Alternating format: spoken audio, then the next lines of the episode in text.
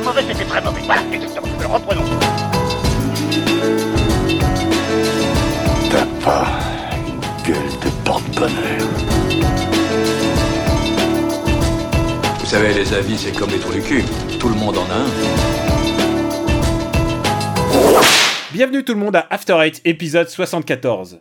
D'abord, bonne année tout le monde. After Eight, ça reste votre talk show qui déconstruit la pop culture. On parle de tout, ciné, comics, séries, bouquins. Et puis évidemment, bah, comme c'est la nouvelle année, on fait le bilan avec nos tops et aussi un peu nos flops. Ce sera l'occasion de hater un petit peu, c'est sur, ce sur quoi on s'est un peu fait une réputation. Et ouais, on fait pas que aimer les choses.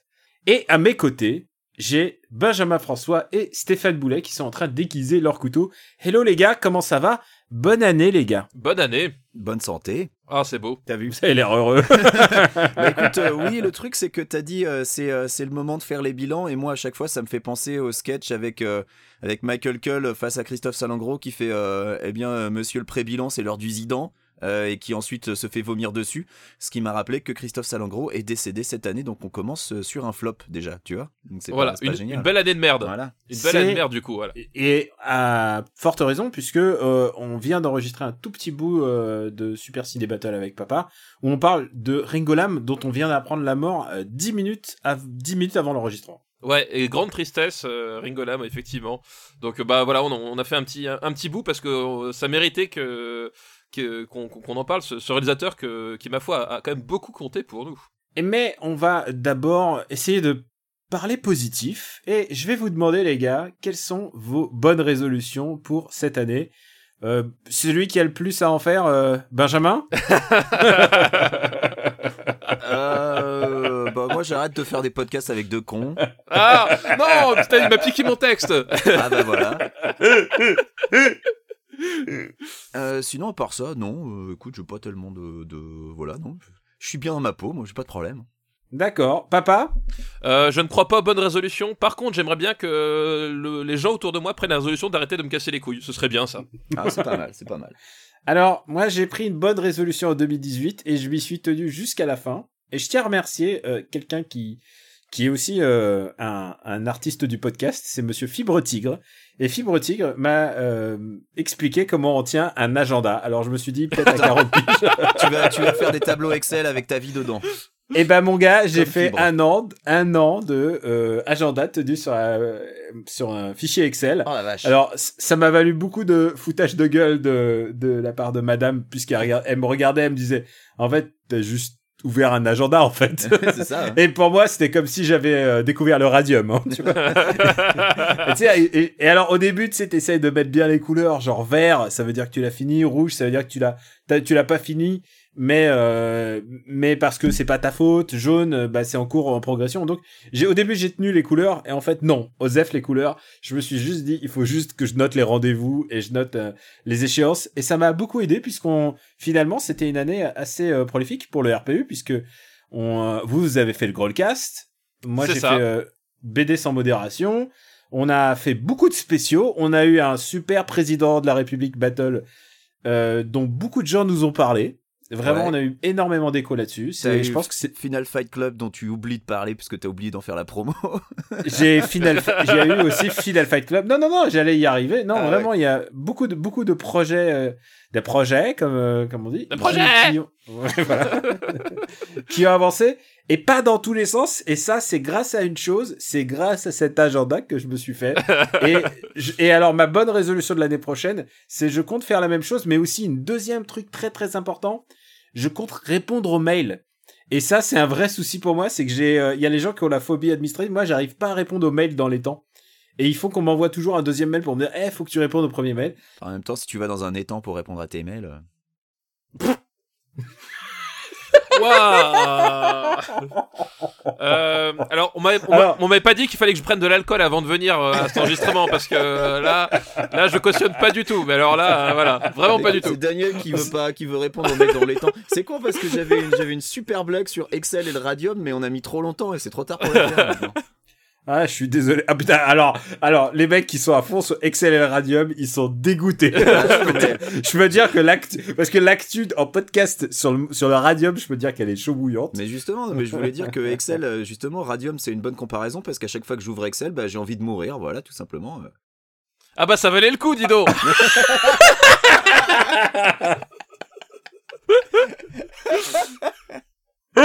Ah putain, je suis... euh, Ah, je suis... je suis- Vraiment, je suis content d'être là euh, ce soir. hein. Eh, et ce qui est con, c'est que j'ai plus rigolé à cette blague qu'à beaucoup de comédies que... Eh oui, voilà, il y a beaucoup de comédies françaises. Ouais, ah oui, ben voilà un truc que j'ai pas rappelé. Le- Alors, si vous êtes producteur de comédie française, vous m'appelez, et je vous a pas de problème. Et Donc ça voilà, je rappelle aussi- Daniel Andreev, voilà. Ah ben, et, et ça m'a... Pas grand, pas grand monde d'autres, hein, mais lui, oui.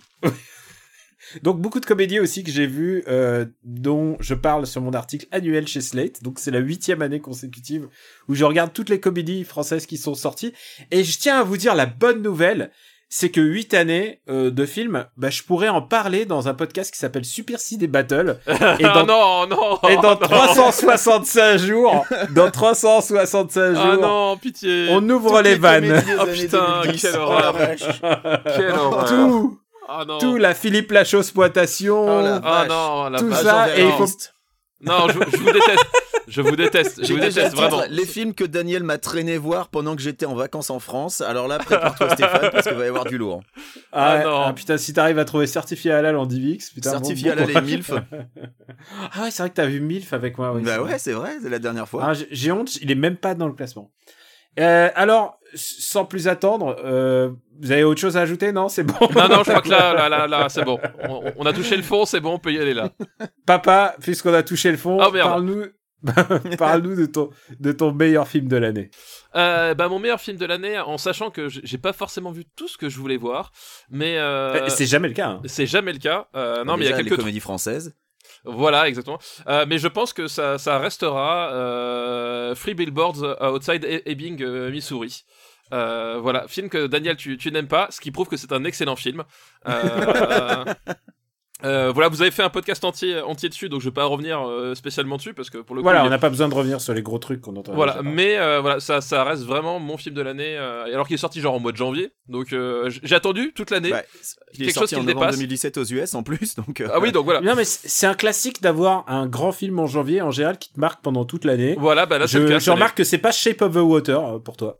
Non, non, sais pas, vous avez Bizarrement, le sexe poisson, ça t'a pas marqué. Non, j'étais, bah, je suis, je suis pas hyper client de Shape of Water, tu vois. Parce que Il t'as a- jamais essayé, c'est pour ça. Oui, c'est- bah, je pense que c'est pour ça, effectivement. Mais tu sais, moi, les esturgeons, c'est un peu étroit, donc euh, euh, j'évite. Euh, non, mais tu vois, Shape of Water, il est même pas dans mon top 10. Typique, voilà, donc euh, voilà, j'avais un peu de mal à le citer là. On est en train de perdre Daniel. Euh, mais moi, je sais qu'elle forme ça, des esturgeons.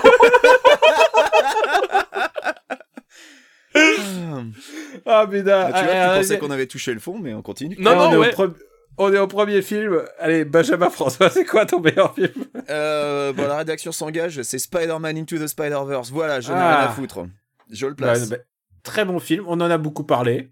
Et ça aurait pu être Mission Moustache, hein, mais euh, non, ce sera Spider-Man. Parce que, parce que ce, ce film n'a pas le succès qu'il mérite et ça me rend triste. Et puis voilà. Bah d'ailleurs, Spider-Man, je vais le voir demain en fait.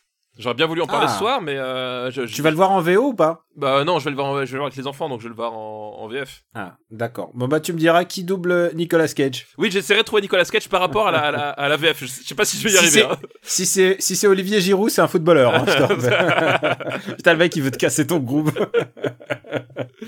Et euh, pour moi, c'est simple, j'en ai aussi parlé. C'est une affaire de famille de Koreeda. Et euh, pour une fois que euh, mon film préféré, c'est la Palme d'Or. Et ben en l'occurrence, ben, c'est rare que ça arrive. Ben voilà. Euh, c'est un grand grand film, c'est un film très politique et qui pourtant parle justement de la vie d'une famille de débrouillards, euh, de pickpockets et qui s'unissent dans la dans la galère.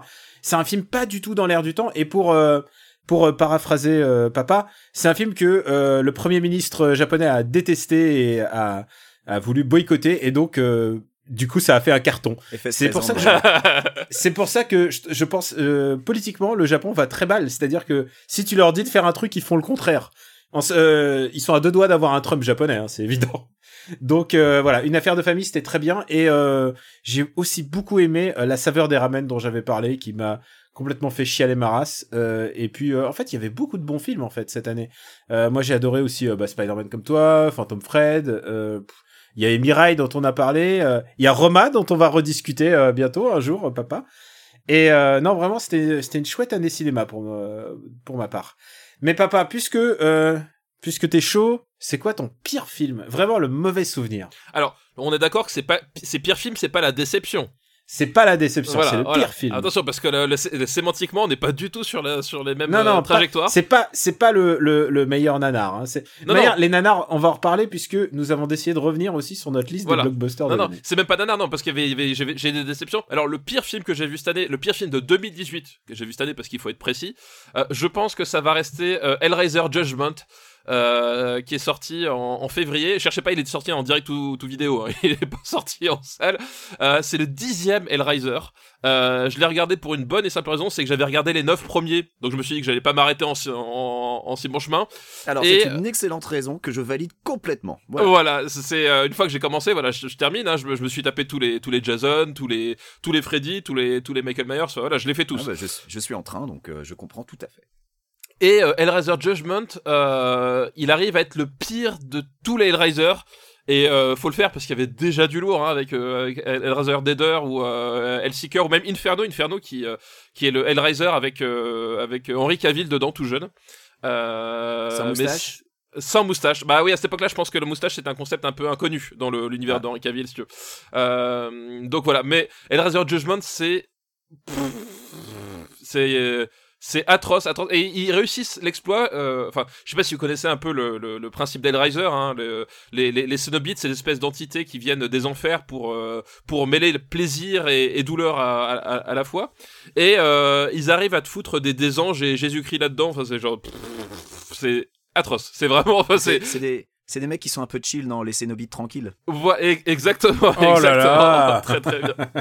Mais voilà, donc c'était, euh, c'est vraiment atroce. Moi, les- rien à, rien Moi, à les sauver. anges et les démons, ça me fait penser plutôt à la carrière de Ron Howard un peu au cinéma. Ah oui, tout oui. à fait. Un, un formidable livre de Dan Brown.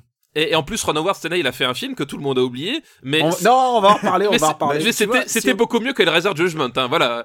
Mais tu vois, si on avait dû parler de la déception de l'année, c'était celui-là que je voulais placer, donc j'attendais de savoir si tu voulais le dire ou pas. Donc, euh, Non, non, non, ah non, non, mais Benji, la do- ta dope de l'année? Euh, euh, c'est difficile parce que j'ai pas regardé beaucoup de daubes. Euh, Putain, euh, tu me prends un peu au dépourvu en fait, parce que je pensais Bah. qu'on allait parler de déception. Ouais, Daube, Euh, attends, t'as- bah, ça, ça sera, ce sera Robin Hood, voilà, parce que c'était pas une déception, j'en attendais rien et c'est exactement ce que j'ai eu. Alors, Euh, C'est exactement ce qu'on a dit au, à l'épisode des blockbusters, Voilà, c'était la surprise. c'est c'est de la grosse merde, euh, c'est c'est nul à yesh, il y a, y a rien à sauver. Et puis Ah voilà. si, si, moi il y a beaucoup de choses à sauver, mais on en reparle. C'est bien la preuve que c'est de la merde, hein, merci. ouais, on a- voilà, merci Daniel. Alors, ma dope de l'année, c'est un film qui s'appelle Le Jeu, et euh, il est classé très très perdu bas. d'ailleurs. Euh, il... pff, il est classé très très bas. Euh, je fais genre, j'ai pas entendu.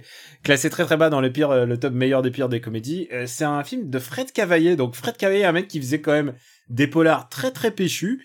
Et genre, il a fait à bout portant, mais à culpa, qui était vraiment des trucs un peu, qui étaient vraiment très tendus. Il avait vraiment un goût du, un peu de la série B française, j'ai presque j'ai envie de dire, enfin du film de genre français plutôt. Et et alors en 2016, il a fait Radin avec avec Danny Boone, qui était une comédie mais assez noire, donc je l'ai un peu aimé. Et là, il a fait le jeu qui est en fait un, c'est un remake d'un film italien.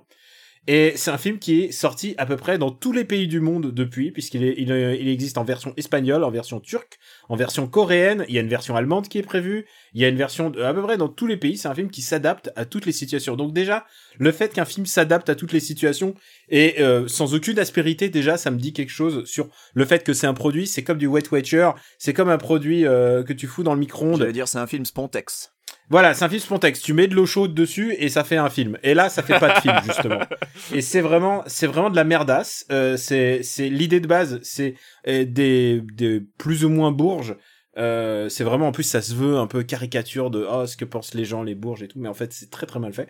et ils foutent leur portable euh, euh, au, au milieu de la table, genre euh, on va lire tous les messages qui arrivent. Très très mauvaise idée, non idée de film, c'est vraiment c'est vraiment une très très mauvaise idée de de, de pitch. Et parce que ça n'arrive pas. Mais attends, je- attends, attends, j'ai vu un trailer pour ça il y a genre deux jours, mais un film espagnol. Mais oui, mais il existe Mais oui, aussi en. Espagne, oui. Ah donc Oui, le jeu c'est le remake. Je croyais que tu parlais, euh, je croyais que tu parlais de Non, la sortie ver- en Espagne. Non, c'est la version italienne. espagnole. Non, c'est la version. Non, moi je te parle de la version française par euh, par Cavaillé. Euh, donc il y a Bérénice Bejo, Vincent. Elbaz, euh, et et du coup euh, ils vont se lire les petits secrets. Et alors moment de honte dans la salle. euh, j'étais pas à une salle à Paris, hein, j'étais à une salle, euh, j'étais en Normandie. Et euh, et, et En, le moment. en- en banlieue, quoi. Proche banlieue. C'est con. non, non, parce que nous, on n'est pas, on n'est pas terre, on est, on est terre-terre, on est, on est du terroir. et, et, et dans la salle, les, les gens se sont mis à rire au moment où il y a un, il y a un coming out euh, sur l'air de l'EPD, tu vois, un truc comme ça, et ça m'a mis tellement mal à l'aise. C'est le moment où j'ai été le plus mal à l'aise euh, de toute l'année au cinéma, en fait, je crois. J'ai pas de d'autres. euh, pourtant, j'en ai vu des merdes. J'en ai vu les les films des Chevaliers du Fiel. J'ai vu les films de Sophie Marceau et tout ça. Mais ça, c'était vraiment dégueulasse.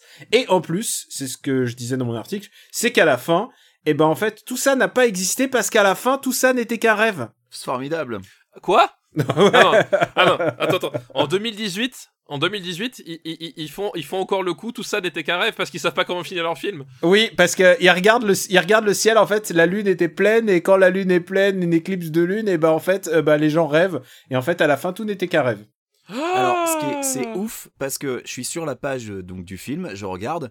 Il y a donc eu un remake en espagnol par Alex de la Iglesia, excusez du peu, un remake turc, le remake français de Fred Cavaillé. Euh, ensuite, les droits ont été vendus à la Weinstein Company, mais en fait, Alors, euh, ça, c'est la bloque, version ça bloque la a version été US. annulée. Ça bloque Voilà, la version US. a été annulée, mais du coup, euh, la, la bande-annonce que j'ai vue, c'est pour le remake mexicain qui lui va sortir aux USA le 11 janvier 2019. Mais entre temps, il y a aussi eu un remake euh, sud-coréen, Il y a le coréen, euh, ouais, ça vu. indien, hongrois et il y a un remake chinois. Eh, mais C'est c'est taré.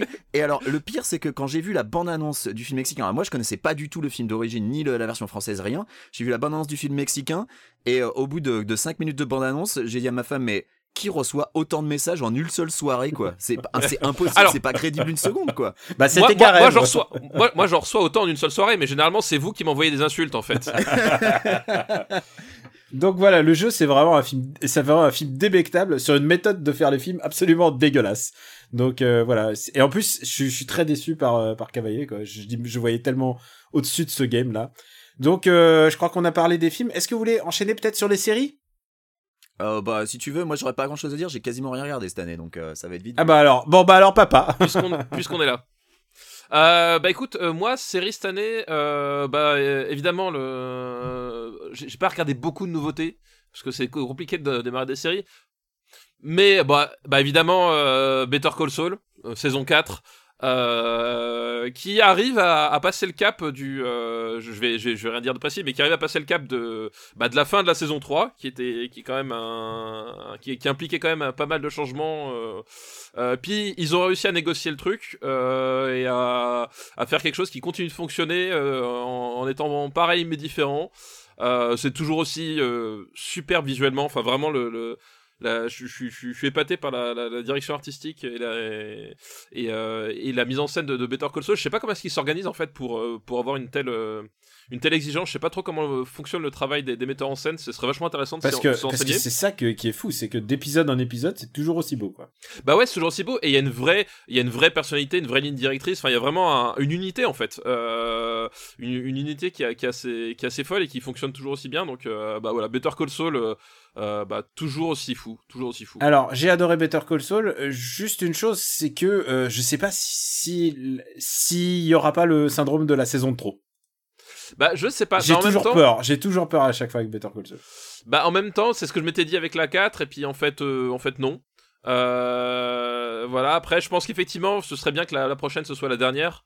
Euh, puisqu'on voit globalement les enjeux de la, la, la prochaine saison et euh, euh, voilà et puis donc voilà on verra bien mais là la saison 4 j'ai toujours été toujours été autant autant conquis quoi Et euh, pour ma part, et donc c'est une série qui est diffusée euh, sur Netflix. Et donc j'ai, moi je propose une autre série Netflix que bah, j'ai adoré aussi comme toi, Better Call Saul.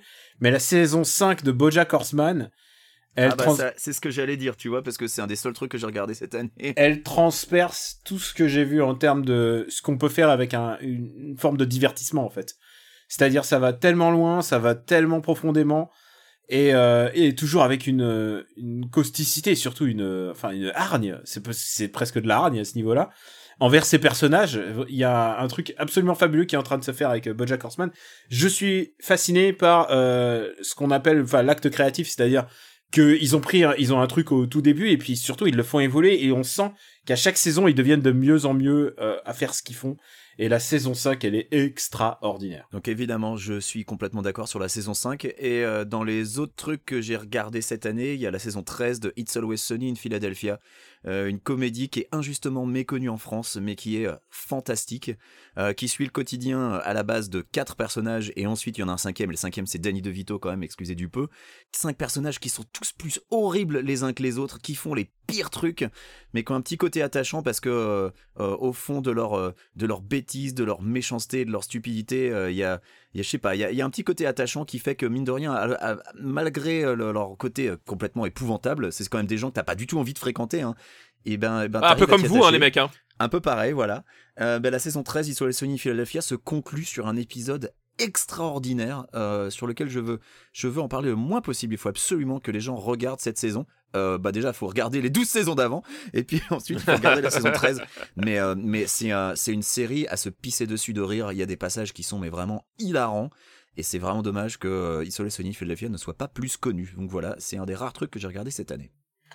Et est-ce que tu as une pire série En fait, le truc, c'est qu'avoir une pire série pour nous, c'est compliqué parce que euh, une série, ça demande tellement d'investissement que, en général, la pire J'ai déjà pas série, le temps de regarder ce que je veux regarder, alors. euh, voilà, la pire série et la pire série en général, s'arrête au premier épisode. C'est ce que je vais dire. La pire série, c'est super compliqué parce que euh, c'est- rare que tu que t'insistes en fait.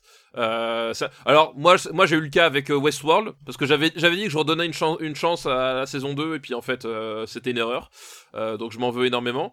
Euh, non, une- mais sinon, euh, une- là, voilà, c'est ma pire série, ça va être Westworld, on va dire. Mais je, vais, je vais te dire un truc, je pense qu'il faut modifier ça, il faut parler de guilty pleasure. C'est-à-dire une série que tu sais qu'elle est naze, mais tu continues.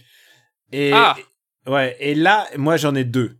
C'est-à-dire, je, je me suis remis à Riverdale. Et Riverdale, oh là là, bon sang oh là là. Alors les gars, est-ce que vous avez une idée de ce qui se passe dans Riverdale? Riverdale, au début, il y avait une histoire de meurtre dans la première saison. Tu pourrais essayer de mettre du liant à tous les épisodes, mais ça restait quand même une série d'ados CW. On a basculé. Dans la saison 2, dans la saison 2, ils sont tous soit meurtriers, soit complices de meurtre.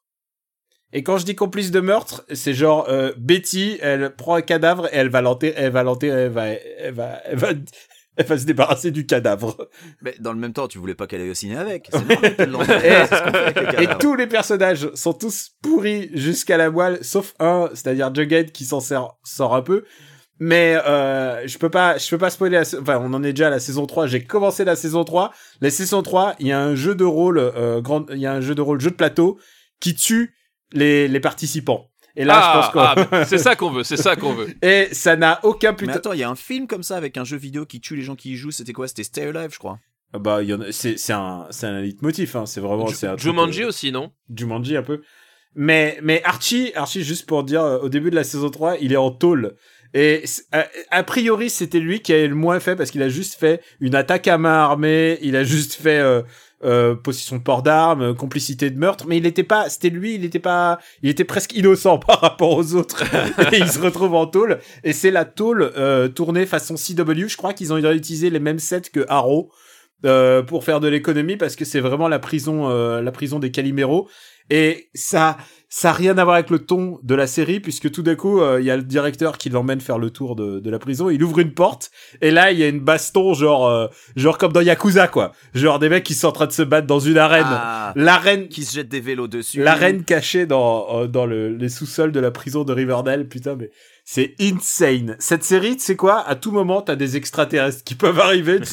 T'es à l'abri de rien. Voilà. Euh, Riverdale c'est mon c'est mon guilty. En sachant que j'aime aussi regarder les crossovers des CW quand Arrow fait un crossover avec Flash et et Supergirl euh, c'est un peu euh, j'ai- j'aime bien aussi. Voilà. C'est ça ça par contre c'est plutôt bien écrit. Riverdale ça va nulle part. C'est génial. C'est fabuleux Ça va, je vous ai bien convaincu. hein. Ah bah complètement. Ouais, Je- puis les, les auditeurs savent à quoi s'en tenir quand tu vends un truc en disant que C'est génial. c'est ça, donc, moi- euh, ça Alors, c'est génial, comme par exemple Aquaman est génial. Ok, non mais voilà, t'as tout dit. Je ne l'ai toujours pas vu, donc euh, je Euh, j'irai peut-être. ce Ah, mais j'ai toujours des, des gens qui m'envoient des SMS en me disant Mais Aquaman, c'est génial Je leur dis Alors, oui, c'est pas quelque chose que je recommanderais, mais c'est génial. Euh, non, mais sinon, moi, guilty pleasure, mais c'est c'est c'est même pas parce que c'est mauvais, mais c'est juste parce que c'est c'est c'est juste que j'ai envie d'en parler. C'est euh, Cobra Kai. Euh, Ah putain, c'est vrai que Cobra Kai, c'est inattendu, quoi. c'était euh, voilà, c'est c'est c'est euh, euh, Karate Kid 30 ans après. Euh, ça va être tout pour ce que c'est Karate Kid 30, 30 ans après. Ça, ça arrive directement sur YouTube. Euh, tous les voyants sont au rouge pour citer les, les, les grands noms du journalisme euh, contemporain. Euh, et pourtant, et pourtant, d'une façon complètement euh, inattendue, euh, ça fonctionne et ça fonctionne même carrément bien en fait. Et, euh, et vraiment, je ne m'attendais pas à ce que euh, Cobra Kai soit aussi bien et qu'on s'attache au, personnage et que justement ce, prisme justement de, de, de, de faire de Johnny Lawrence le protagoniste et de Daniel Larusso le connard de service fonctionne aussi bien. Vraiment, c'est, enfin voilà, je, je recommande Cobra Kai et j'attends impatiemment la saison 2 et je ne pensais pas dire ça euh, au mois de mai au moment où on a commencé quoi. C'est vrai, c'est parfois il faut se laisser la place à la surprise et ça, ça que sert After Eight. Non mais complètement ouais. Est-ce que vous voulez parler de votre euh, album, musique, clip, euh, podcast de l'année, un truc audio? Bah écoute, euh, moi l'album de l'année c'est simple, je, je crois que tout le monde a déjà compris depuis des mois, euh, mais c'est... Euh, C'est King bah, Gizzard. Euh, non, c'est Joy as an Act of Resistance, cette fois-ci je change, voilà. Euh, Joy as, as an Act of Resistance de Idols, I-D-L-E-S, voilà. Euh, incroyable, incroyable groupe, euh, incroyable album, Euh, enfin vraiment c'est c'est la musique comme j'espérais plus en entendre. Vraiment il y a, il y a, Bah il y a un écoute, côté- tu m'as convaincu, je vais, je vais l'écouter. il y a vraiment un truc, mais c'est euh, c'est c'est c'est c'est c'est c'est- c'est à la fois musicalement c'est super inspiré, super inventif. C'est de la musique super positive. Euh, Enfin voilà, c'est des mecs qui, euh, qui qui défoncent les conservateurs et les, les masculinistes euh, à, à tour de bras. Enfin c'est c'est vraiment le groupe que j'attendais plus euh, incroyable quoi. J'ai coup de foudre absolu Euh, et je pense que ce sera mon album de l'année pour les 15 ans à venir hein, vu comment c'est parti quoi. Ah oui, quand même. Ah ouais, pas mal, pas mal. Ah non mais je voilà, je Idols euh, dans- à jamais dans, mes- dans mon cœur. Benji Euh, bah moi, c'est Simulation Theory de Muse. Non, je déconne. Ah Euh, J'ai. euh, Alors ça c'est une blague qui a beaucoup fait rire papa, moi j'ai j'ai fait trop papa. Tu sais, il m'aurait dit Bécassine c'est ma non, non, mais cousine, j'aurais Daniel, cru. toi, hein, toi, t'as pas compris la blague parce que t'as pas ne serait-ce qu'entendu le- l'album dont il vient de parler. C'est pour ça. Oui, j'ai pas entendu. c'est pour ça. Tu es préservé. Euh, bah moi, ce sera la ressortie de Justice for All de Metallica. Non, honnêtement, franchement, je sais pas. J'ai pas. Est-ce que j'ai écouté beaucoup de nouveaux albums? J'ai pas écouté tant que ça de nouveaux albums. Caris, il a pas Euh, sorti un parce album que- cette année, non Je sais pas. Un, un truc qui pourrait te plaire, Benjamin. Je cherche, hein, tu vois. Mais eh, mais Justice for All est ressorti. C'est pas une blague par contre. hein. Oui, donc, mais c'est- euh, donc à la limite, je vais je vais choisir ça dans, de- par défaut parce que j'ai rien qui me vient. Je- ça se trouve, j'ai écouté des trucs, mais euh, Ouais, ça Mais te reviendra ça, euh, plus tard et tu feras ah putain non. Peut-être. euh, ah bah oui, il y a ça. Ah mais si. Donc voilà. Ah, tu fais bien. Écoute, tu sais quoi? Eh ben, allez, bah, juste parce que, eh ben, mon 10 de l'année, ce sera Jeff Goldblum and the Mildred Snitzer Orchestra. Voilà, ça vous apprendra. C'est un excellent disque Putain. de jazz avec Ah, Jeff j'ai- Goldblum, j'ai- qui est un mec j'ai- J'ai merveilleux. 17 ans à nouveau, merci. Voilà. Euh, Et je alors, pas, hein, il est vraiment bien le disque. Même pas Play. ouais, d'accord. Même pas Play, Benjamin. tu sais que dans ma tête, quand il a dit Jeff, je pensais qu'il parlait de Jeff Buckley. En fait, c'est bizarre. Je- je- Mais tu sais que Play, euh, euh, attends, il est, il est sorti le vinyle, je l'ai toujours pas acheté, putain. Euh, bah, théoriquement, je crois qu'il est sorti. Je crois qu'il est disponible sur la boutique, il me semble. Hein. Il me semble. ça. Alors, pour ma part, moi, je vais parler d'un podcast. Euh, C'est euh, le podcast. le grand Alors, cast, merci, merci, merci Daniel. Me- meilleur Non, nouveau podcast pas- de 2018. On le savait, on le on savait. peut pas, on peut pas faire de la pub, euh, de Ah, c'est la vrai pub que pour j'avais un nous-mêmes. podcast. Et de toute manière, manière, n'oubliez pas, n'oubliez pas un truc, on n'est pas bon pour faire la pub de nous-mêmes, hein, donc euh, il faut partir de ce point de vue-là. Alors, euh, c'est un podcast. Alors, j'ai- c'est c'est comme ça dans ma life. J'ai beaucoup fait la cuisine cette année. Je fais énormément la cuisine. Je fais la cuisine euh, tous les soirs maintenant. Euh, c'est euh, c'est ma passion, mais c'est ma passion très humble. Je suis pas du tout un bon cuisinier, mais par contre, j'essaye de canaliser les souvenirs de bah, de ma mère, qui était elle, elle écrivait des livres de cuisine, donc j'essaye de justement faire renaître ça. Et donc je me documente pas mal. En écoutant les podcasts, et il y a pas mal de podcasts de cuisine, c'est pour ça qu'on n'en fait pas, c'est qu'il y en a d'autres qui le font, le font vraiment bien. Et celui euh, que j'ai vraiment euh, écouté avec euh, beaucoup d'intérêt, c'est un podcast qui s'appelle Bouffon, euh, qui est chez Nouvelles Écoutes. Donc euh, c'est euh, c'est l'autre, c'est le label euh, Nouvelles Écoutes. Donc vous ça- vous pouvez facilement les trouver. Ils sont toujours euh, ils sont toujours mis en avant sur iTunes. Et pourquoi Bouffon? Parce que c'est celui qui est le mieux produit, quoi. Il est, enfin, il est vraiment. Les, les, les interviews sont de qualité, les sujets sont toujours intéressants. Euh, c'est la durée parfaite euh, pendant que tu cuisines, en fait. C'est- juste comme ça, ça dure en général une demi-heure, pas plus. Et il y a toujours des thématiques assez intéressantes. Il y a eu un épisode euh, sur les kebabs, il y a eu un épisode génial euh, sur le euh, sur le KFC, enfin sur le KFC, sur le poulet frit. Il y a eu un épisode, je me suis écouté avec mon camarade en, quand, on était en train de randonner euh, dans la montagne, on s'est écouté l'épisode sur le barbecue et ça raconte l'histoire d'un mec qui part au Texas pour étudier la, cuisson parfaite du barbecue. Il y a l'épisode sur les bouillons était génial. Non vraiment, euh, Bouffon c'est vraiment un super bon podcast. Il y y a beaucoup d'autres podcasts de bouffe qui sont qui sont intéressants, mais Bouffon c'est vraiment celui qui m'a le plus diverti et surtout ça c'est un truc qui ne trompe pas, c'est celui que j'écoute en priorité euh, quand il arrive dans ma dans sur mon téléphone. Voilà, donc je recommande Bouffon avec beaucoup beaucoup d'intérêt et puis je vais surtout en écouter d'autres, je pense l'année prochaine. Bah du coup, euh, tu m'as donné une idée parce que euh, j'ai un podcast que je peux recommander. Alors entre-temps, j'ai cherché un peu, oui, il y a quelques albums euh, que- que- qui sont bien. Ah, il y a ça, il y a ça. Treasure de Tom Petty, euh, il y a le Bunny de Matthew Dare, il y a Last Building Burning de Cloud Nothings, euh, il y a le Notorious de Prodigy, et oui, euh, un disque de Prodigy sorti en 2018 n'est pas pourri. Euh, la BO de- du nouveau Halloween est plutôt cool. Ah oui, la bio du Nouvel Way est géniale, ouais. Je le recommande Voilà. Et en podcast, euh, je me suis euh, bingé euh, récemment tous les épisodes d'un podcast qui s'appelle Community Manager, qui est un podcast produit par le Poste Général, et c'est co-animé par Guillaume Natas, ci devant euh, un peu connu sur, sur les internets, mais qui est aussi le gars qui a fondé la Maison de la Poutine, des restaurants de Poutine, euh, et qui est une connaissance, hein, donc euh, je voilà, full disclosure, je le connais. Euh, et Community Manager, en fait, le principe du podcast, c'est que un, des, un des hobbies de Guillaume, c'est de lurker des forums de communautés un peu niche, genre ultra spécialisés, genre, genre les materneuses, les respirianistes, mais genre des, des, groupes de gens que tu, tu connais pas forcément et qui ont des, qui ont des, des marottes et des, des buts dans la vie parfois un peu étranges. Et, et le, le l'idée, le pitch en fait du podcast, c'est justement de parler d'eux euh, et de, de présenter un peu qui sont ces gens, qu'est-ce qu'ils font, où ils vont. Euh, à la base, euh, l'objectif était de le faire sans jugement. Alors évidemment, il y a quelques épisodes où quand il parle de, des pick-up artistes, tu sens qu'il les porte pas dans son cœur, hein, mais c'est un peu normal. Euh, mais globalement, voilà, c'est fait, euh, c'est fait avec beaucoup de, de tendresse euh, et, et une, vraiment une bonne approche. C'est très bien produit. Euh, vraiment du chouette boulot. Et euh, bah écoute, moi je me suis envoyé les épisodes, ça dure une vingtaine de minutes par épisode et euh, ça, se, ça se laisse écouter euh, sans fin. Ah, tous ces épisodes super bien produits, c'est pas nous. Ah bah ça change de nous, hein. Maintenant qu'on a, qu'on a fini avec l'audio, est-ce que tu veux parler peut-être d'une BD que tu as lue euh, cette année? Du BD ou d'un livre, hein, on n'est pas... Quelque chose de sur le papier, à l'ancienne. Ou, ou même sur, sur ta tablette. hein. Euh, bah écoute, Alors- euh, tu veux commencer papa? Vas-y. Euh, non, mais je disais euh, tout simplement, si, si c'est un, si c'est un livre. euh, La Bible. surtout pas. Alors, voilà, Tu tout- tu l'as fait tous les ans. Euh, non, mais tout simplement euh, le livre Plus bébelle la vie, euh, voilà, qui, euh, qui est sorti il y a euh, il y a très peu de temps, là, je crois que c'est au mois de novembre, euh, qui est donc un livre sur euh, bah, Jean-Paul Belmondo. Euh, qui est un qui est un très chouette livre parce que déjà Belmondo on n'en parle pas assez. Euh, et c'est dommage. Et, euh, et c'est un c'est un ouvrage que que j'ai que, que j'ai beaucoup aimé ces, ces derniers temps.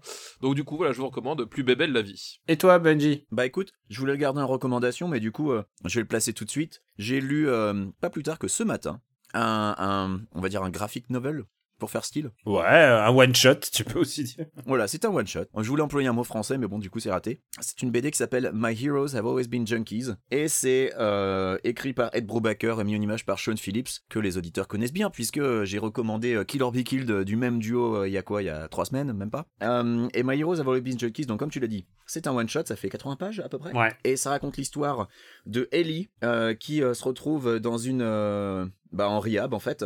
Euh, et j'ai pas envie là encore d'en dire trop parce que étant donné que c'est très court, en dire trop ce serait un petit peu trop dévoiler l'intrigue. Mais toujours est-il que Ellie euh, est en parce que euh, elle est accro à la drogue et surtout elle est pas juste accro à la drogue, elle est accro aux drogués. Euh, elle est énorme fan de tout un tas d'artistes et une des raisons qui fait qu'elle en est fan, c'est parce que elle, admire la manière dont ces artistes se sont servis de la drogue pour, s'en inspirer et pour, pour devenir ce qu'ils sont et de la manière dont ils ont vécu leur vie.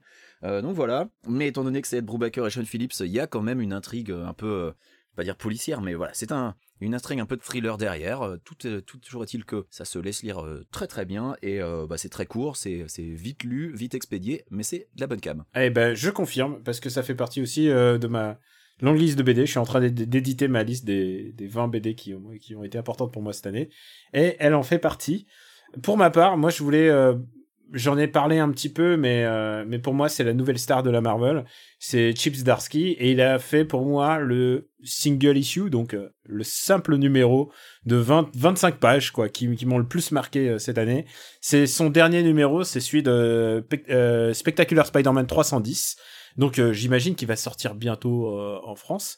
C'est son dernier numéro, c'est aussi celui où Chip euh, dessine lui-même parce qu'il s'est dit tant qu'à faire, je vais et l'écrire et le dessiner. Il sait très bien dessiner. Il a, il Bah, dessine il est euh, dessinateur de Sex Criminals, ouais. exactement avec euh, Matt Fraction et il a complètement cap- c'est c'est une grande année pour Spider-Man.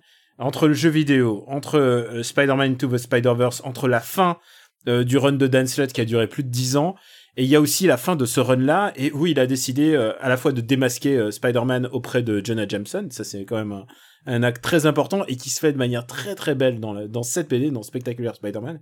Et donc ça c'est son dernier épisode, et effectivement, tu peux le lire si tu, si, si, tu lis pas d'autres BD, euh, évidemment c'est un épisode indépendant, et c'est l'histoire d'un mec qui est en train de tourner un documentaire sur Spider-Man auprès des gens justement du neighborhood, de, des gens de la rue, et c'est génial parce qu'il comprend exactement pourquoi Spider-Man est très important auprès des gens. C'est un, évidemment, euh, moi, ça m'arrache des larmes.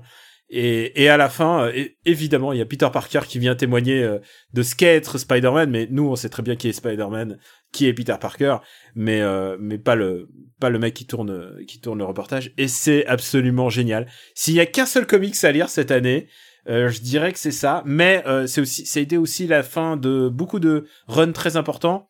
Transformers The Lost Light, donc euh, une saga de plus de 100 BD Transformers au fur et à mesure des années. Mais si vous imaginiez qu'on s'y écrire des robots comme comme euh, comme si c'était Watchmen, bah c'est ça. Hein. Je sais pas si c'est un jour ça sortira en France. Si un jour ça sort en France, on le fera savoir. On en parlera même dans BD sans modération. Euh, c'est c'est vraiment de la très très bonne cam et je me suis relu l'intégrale de Saga juste là euh, juste avant de d'enregistrer cette émission je suis encore un peu sous le choc euh, surtout que le dernier épisode se termine par bon bah maintenant on va faire une, une- un an de pause et Ouais, ça, se- ça se termine sur un cliffhanger de fou et boum, pause. ouais Ah tu l'as lu aussi Ah ouais, bien sûr, je suis à jour sur Saga. ouais. ah putain mais oh là là les boules putain mais quel mais Ah, quel cette euh, image finale, t'es là, genre. Mais. Euh, Non mais euh, mê- même quoi, il y a vraiment tellement de bons cliffhangers dans Saga, c'est c'est vraiment génial. C'est vraiment une super BD donc euh, Brian K. Vaughan et euh, Fiona euh, Staples. Fiona Staples. Voilà, Fiona Ouais. Staples. Donc voilà, ça c'est de la très bonne BD. Si je peux dire, est-ce que je peux bitcher sur une BD que j'ai détestée cette année? Alors, est-ce que Johan Spar a sorti un truc cette année? Ah putain. Alors oui, je crois qu'il en a sorti au moins trois et, et un roman, non? Ou euh, un truc comme ça, non? Ah bah écoute, je sais pas, hein, le, le mec il est. Faut demander à papa, c'est lui le fan. hein. Oui, c'est moi le grand fan, effectivement. ouais. Alors figure-toi que j'ai rencontré, j'ai, enfin j'ai pas rencontré, mais j'ai vu euh, euh, Johan Sfar cette année euh, parler en public. Euh, je l'ai croisé euh, au détour, il présentait euh, une, une série, je crois une série qui va sortir l'année Pendant les prochaine. 10 minutes où il a parlé, il a sorti une nouvelle BD. Non, pas ça, non, En non, temps, mais par contre, il il... dessine, hein, il ne faut pas beaucoup de temps, donc ça va. hein. non, par contre, il a dit cette phrase incroyable qui est non mais moi j'ai tout compris à l'enfance, c'est pas comme euh, Pixar. Pixar, moi j'ai vu le dernier Pixar là euh, et je sais plus c'est lequel il parlait, euh, ça devait être celui euh, ça devait être celui ça devait être Coco. Ça devait être les mignons. Non, ça devait être Coco et il disait moi j'ai vu le dernier Pixar, franchement, eux ils ont rien compris à la France, moi j'y ai tout compris. et, alors, et alors, en une phrase, dire que t'es le meilleur et dire que Pixar c'est des nazes. Parce que Pixar, si tu veux, si tu veux comprendre l'enfance, moi je dirais, regarde Toy Story 3, mec. Toy Story 3, dans les dix dernières minutes, t'as tout compris à ce que c'est que l'enfance, quoi. Et, euh, et ouais, non, bah, du coup, il m'a laissé pas une très bonne impression, mais c'est pas de lui dont je voulais parler. Ah bon, bah c'est bizarre. Bon, vas-y alors. Ton flop. Euh, je voulais parler de Doomsday Clock. Est-ce que t'as entendu parler de Doomsday Clock? Alors j'ai entendu parler de Doomsday Clock et il me semble que c'est cet event euh, dans le monde d'ici où euh, les Watchmen en fait intègrent l'univers d'ici, c'est ça?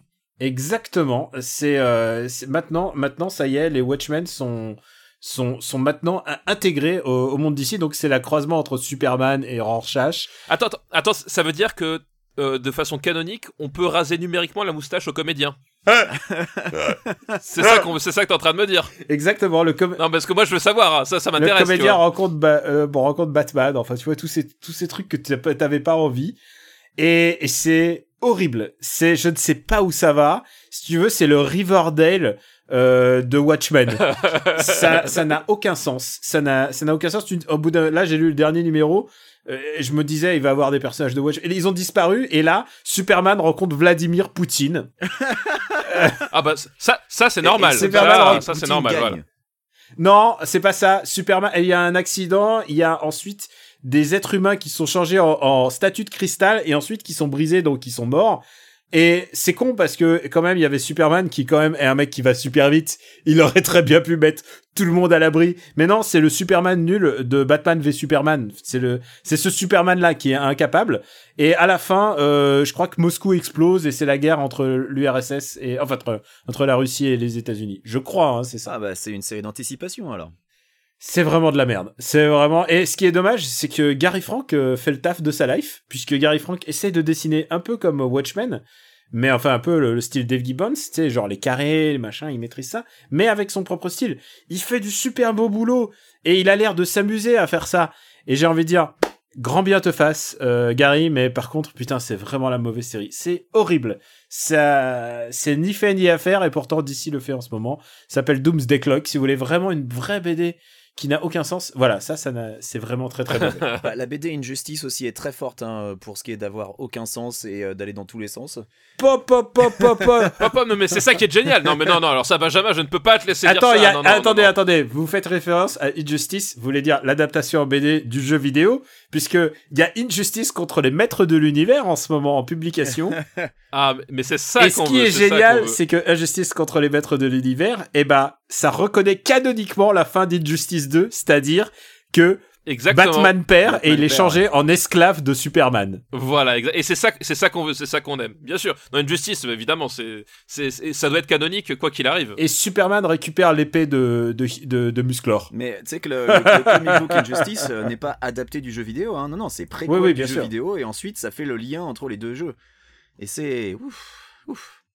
C'est, c'est passionnant. C'est, c'est un univers passionnant. Maintenant qu'on a fait les séries, les BD, euh, qu'est-ce qu'il nous reste à faire? J'ai, un trou de mémoire. Bah, il faut qu'on reclasse les blockbusters, Daniel. Ah, bah voilà, il faut reclasser les, les fameux. Tu peux parler des jeux, non, des fois. Non Ah, putain, les jeux vidéo, voilà, je me disais bien qu'il me manquait les jeux vidéo. Bah, papa, t'es chaud bouillant. Il oublie son podcast de jeux vidéo, il oublie les jeux vidéo. Non, mais c'est un domaine qu'il aime pas en fait, les jeux vidéo. Non, mais Il ouais, mais après, je, taf, débute. mais- Je débute surtout. En jeu Oui, c'est ça. Il, il s'y connaît pas bien. Il a besoin d'un peu de repères. Je crois que c'est mon. Ouais, combien C'est mon combienième top de jeux vidéo de l'année Je sais pas. je sais pas. Euh, Euh, Papa, toi, toi l'honneur. donc, euh, bah, le, le Gotti, euh, le Gotti cette année, c'est, c'est évidemment, euh, évidemment Dead Cells. Très bon choix. qui est sorti en- ouais, qui est sorti enfin après euh, la longue période de euh, d'accès anticipé hein, cette espèce de de, de, jeu d'action euh, slash euh, hack slash euh, slash Metroidvania. Voilà hyper hyper nerveux hyper riche hyper hy- hyper hyper péchu. Enfin vraiment c'est vraiment génial. Voilà, puis mention spéciale aussi quand même à Red Dead Redemption 2, qui, qui est blindé de défauts. Euh, reste quand même un jeu dont je me souviendrai plus que, que toutes les autres merdes euh, calibrées pour gagner euh, 36 000 prix euh, à la douzaine. Tu penses à. Est-ce que tu penses à God of War? Je pensais, ah Daniel, tu lis dans mes pensées. Non, mais c'est, euh, c'est-à-dire que, c'est, enfin, enfin, euh, Red Dead Redemption 2, c'est aussi du gros blockbuster calibré, mais il y a quand même plus de, de prise de risque au moins en termes de, va dire de, de philosophie de jeu et de, voilà, c'est que c'est un, contre-pied sur pas mal de choses. Alors des fois ça marche pas du tout. on a déjà parlé, le fait de flinguer son cheval alors que t'as envie de lui, lui donner un sucre, c'est un peu con quand même. Euh, mais euh, mais quand ça marche, je trouve ça, ça marche vraiment bien et ça, ça permet un peu de respirer. Voilà, par rapport à, à des jeux qui sont qui sont bah parfait entre guillemets où tout rien ne dépasse et du coup bah tu le finis t'as- pff, il te reste rien quoi euh, voilà là bah, je préfère les, les trucs un peu plus euh, un, un, un peu plus un peu plus audacieux on va dire et qui euh, qui même s'ils sont plus bancals ben finalement sont plus intéressants quoi Benji, à toi. Euh, bah moi du coup je vais, me- je vais dire Céleste. Euh, Céleste c'est mon jeu de l'année, c'est le jeu sur lequel j'ai... euh, Alors c'est peut-être pas le jeu sur lequel j'ai passé le plus de temps cette année, mais c'est vraiment un jeu euh, qui m'a émerveillé du début à la fin. Euh, j'ai encore quelques C à faire, donc euh, je l'ai pas encore complètement terminé. C'est un jeu au design millimétré, euh, la musique est super, les graphismes sont tout choupis, euh, et puis bah la, maniabilité, enfin voilà, le gameplay euh, c'est c'est la perfection. Moi personnellement ça a été vraiment mon coup de cœur. Et c'est un jeu sur lequel bah, je vais prendre plaisir à revenir pour faire C, voilà, d'ici quelques semaines, je pense. Et je viens de le refinir, moi. Justement, je l'ai streamé et bah, c'est aussi Céleste, mon, mon Gotti. Maintenant, euh, c'est une année un peu spéciale pour moi parce que normalement, d'habitude, j'ai toujours des jeux japonais en- au top. Et là, euh, depuis que j'ai un PC, bah, je peux jouer à des jeux PC et ça change beaucoup. ah tu euh, découvres le jeu vidéo que- Daniel ça fait plaisir en tout cas Non, je le redécouvre. Ça fait, ça fait 12 ans que j'avais pas de PC. Et de toute manière, j'aime pas jouer sur PC, mais tout d'un coup, je joue à Frostpunk. Et Frostpunk, c'était putain une de mes claques de Bah l'année. Et, et, euh, et puis bon, il y a eu Dead Cells aussi qui était vraiment très important. Donc euh, franchement, c'était une super année grâce à Céleste et, euh, et je regrette pas. Est-ce que t'as une daube euh, Est-ce que c'est quoi ta daube de l'année, papa? Alors la daube de l'année, je pense le jeu qui m'a le plus tapé sur le système de l'année, c'est Far Cry 5. Euh, sans, sans conteste, euh, c'est Far Cry 5, cette espèce de de, de gloobly-boulga euh, qui qui qui, qui euh, plein de vides et de et trucs et trucs à faire qui ont qui ont aucun sens et qui se permet en plus d'être d'une connerie d'une connerie monumentale. Enfin c'est je comprends pas Bah, comment C'est surtout l'écriture et la narration ouais, qui sont problématiques parce que le monde est plutôt cool globalement. Bah, en fait, le monde est plutôt cool, oui et non. C'est-à-dire que, enfin, une fois que t'as joué à, surtout une fois que t'as joué à Red Dead Redemption 2, bon, tu, ça fait un peu play school, tu vois, le, monde de Far Cry 5, quoi. Euh, mais euh, ouais, l'écriture, je, je, je comprends pas comment tu puisses, tu puisses faire un jeu aussi débile, quoi. Vraiment, il y a, ce côté, euh, ce côté, oui, on, on essaie de faire plaisir à tout le monde, on, on, on fait tout en espèce de nuance de gris, et en fait, ça a aucun sens. C'est-à-dire que t'as, enfin. C'est une catastrophe l'écriture, il y a, rien qui fonctionne. Euh, les, personnages sont tous insupportables, t'as envie de, et, même la mauvaise fin euh, t'es t'es pas satisfaisante parce que ça, ça amené, ça, c'est complètement idiot. En même temps, ça se prend vachement au sérieux. Enfin, s'il y a un côté, euh, il y a un côté, il savait pas ce qu'il voulait faire de ce jeu-là et puis euh, voilà, comme le veut la formule, quand tu sais pas quoi dire, bah tu fermes ta gueule. Et je pense que c'est c'est ce qu'aurait dû faire Far Cry, Far Cry 5 quoi. Je veux juste dire un truc sur euh, Far Cry 5. D'abord, c'est un jeu avec un ours euh, domestique, donc j'ai plutôt de, de l'affect pour lui. Il y a, il y a juste un truc, c'est que je m'en suis rendu compte, c'est qu'il y a beaucoup de gens. T'es allé à la fin, Qui- Daniel, de Far Cry 5, juste pour savoir? Euh, non, je me suis arrêté avant la fin. D'accord. Mais je connais la fin grâce à toi. Oui. Euh, je veux juste dire un truc, c'est que j'aime bien les jeux Ubi en général parce que euh, et c'est quelqu'un qui me l'a fait remarquer, ils sont super pour écouter les podcasts en même temps. J'ai un pote qui, J'appelle pas ça un compliment moi, mais bon. euh, qui est- non mais parce que c'est des jeux sur lesquels tu peux faire des choses, mais comme quand moi j'écoute un podcast en faisant la cuisine, lui il joue à Assassin's Creed en écoutant Super Ciné Battle. Et quand il y a un nouveau, J'ai fait quasi tout Skyrim en écoutant des podcasts, donc je, je peux confirmer. Voilà, donc eh, faut pas oublier que en ce moment, il y a des gens qui sont en train d'assassiner des gens en Grèce en nous écoutant et on les salue. Benji, à toi. Euh, non, ben moi ça aurait été Far Cry 5 aussi parce que euh, même si euh, j'ai pas encore joué à Red Dead 2, donc euh, l'environnement, le, le monde de Far Cry 5 me, me déplaît pas. Je persiste à penser que tu me sors un Far Cry 5 en Battle Royale, mais avec les animaux. Euh, qui, te, qui peuvent te tuer inopunément euh, en, te- arrivant par derrière toi, eh ben je serais capable de le réinstaller pour y jouer. Euh, mais, mais, mais voilà, le problème c'est que l'écriture est catastrophique, la narration est ratée, a, les, rares bonnes idées sont complètement étouffées sous, sous la masse de caca.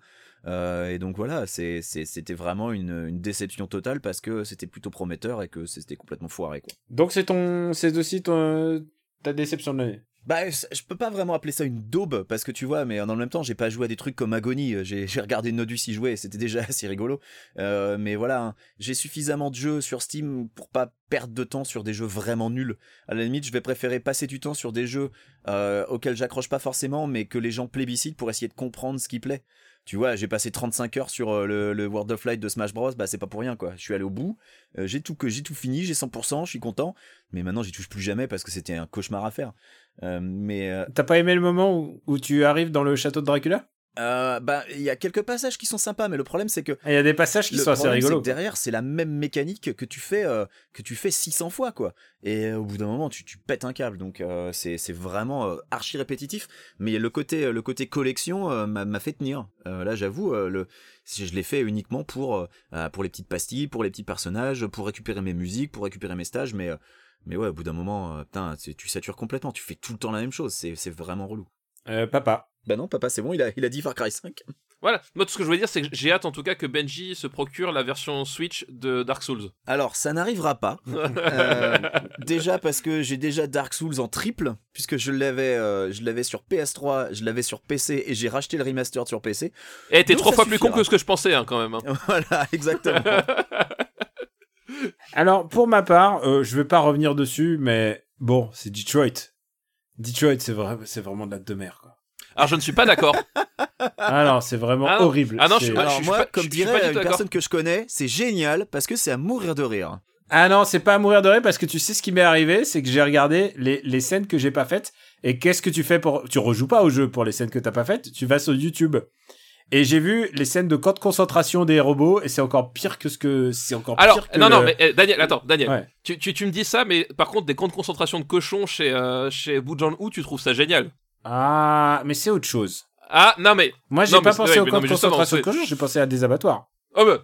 T'as pas pensé à camp de camp de concentration, t'as des miradors, enfin, c'est. Avec le cochon qui sauve son petit bébé, oh, je vais te faire passer dessous. Là, ça te pose aucun problème, tu vois, par contre. Le- L'anthropomorphisme sur des, sur, des, sur des cochons de- Mais il d'abattoir. comprend pas les filles. Voilà. Non, ça, le truc, c'est que c'est qu'on te parle de, de, de, de robots. Oui, mais non, mais alors, non, pour moi justement, alors, pour moi justement, c'est un point précis que, que je, je ne comprends pas en termes de reproche, c'est que à ce moment-là, tu remets en cause toute la science-fiction. Non, non, non, dire- euh, c'est- la Non, mais parce que- science-fiction telle que- qu'elle est montrée dans, ce- dans ce cadre-là, puisque, puisque, puisque si tu as joué, t'as vu tous les moments où les personnages sont pas cohérents entre eux-mêmes.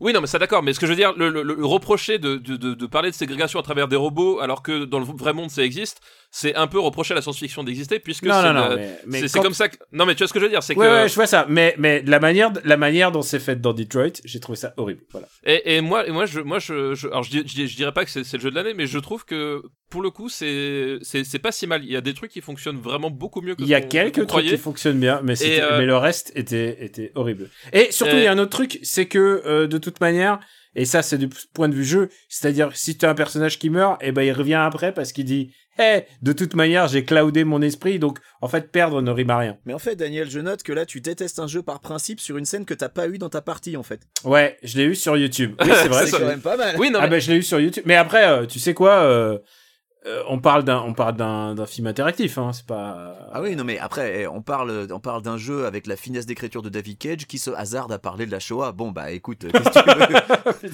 Excuse-moi. Hein. non, mais non, honnêtement, moi, moi, j'ai, tr- j'ai, j'ai trouvé ça beaucoup plus intéressant que, et beaucoup plus réussi que ce qu'il avait, ce qu'il avait pu faire par le, par, par le mais passé. dans le même temps, Euh, Il y a des trucs ça qui- veut dire que t'as joué à ces jeux d'avant. T'es trois fois plus con que ce que je pensais. Oui, mais, eh, mais toi aussi, tu as joué, euh, Benjamin François. Ah non, moi j'ai joué qu'à Heavy Rain, j'ai compris, j'ai arrêté là. Bon, allez-y, faites-vous, faites, faites la paix, faites-vous un bisou. On passe, euh, on passe peut-être au blockbuster maintenant. Ah bah, allons-y. Alors j'appuie sur X pour faire un bisou à Stéphane. C'est ça. Mon seul problème, c'est que j'avais mis beaucoup de soin à mettre sur pied ce petit jeu pour McLean. Vous avez caché un plan bien huilé. Ouais. Bah, puisqu'il est si bien huilé, ton plan, tu sais où tu peux te le carrer. Alors, les blockbusters, de quoi on parlait? C'est simple, c'était que un épisode, c'était l'épisode, je sais plus lequel, dis-moi, euh, euh, c'est l'épisode Euh, 57. 57. Dans l'épisode 57, on a fait le classement des blockbusters de l'été, suivant nos attentes. On les a Évidemment, gravés dans le vent en fonction de leur trailer. hein, C'était c'est quand vrai, même- on les a gravés dans le vent, c'est exactement ça. Et du coup, maintenant, on va revenir sur le top en sachant qu'on a tout vu ou presque. Bah, à nous trois, on a tout vu, je crois. Ouais, à nous trois, on a tout vu. Ah, sauf un. Sauf, Sauf un. un, on va y revenir. on, va, on va revenir dessus, mais. Ah ouais, on va, on va passer dessus, j'ai envie de dire.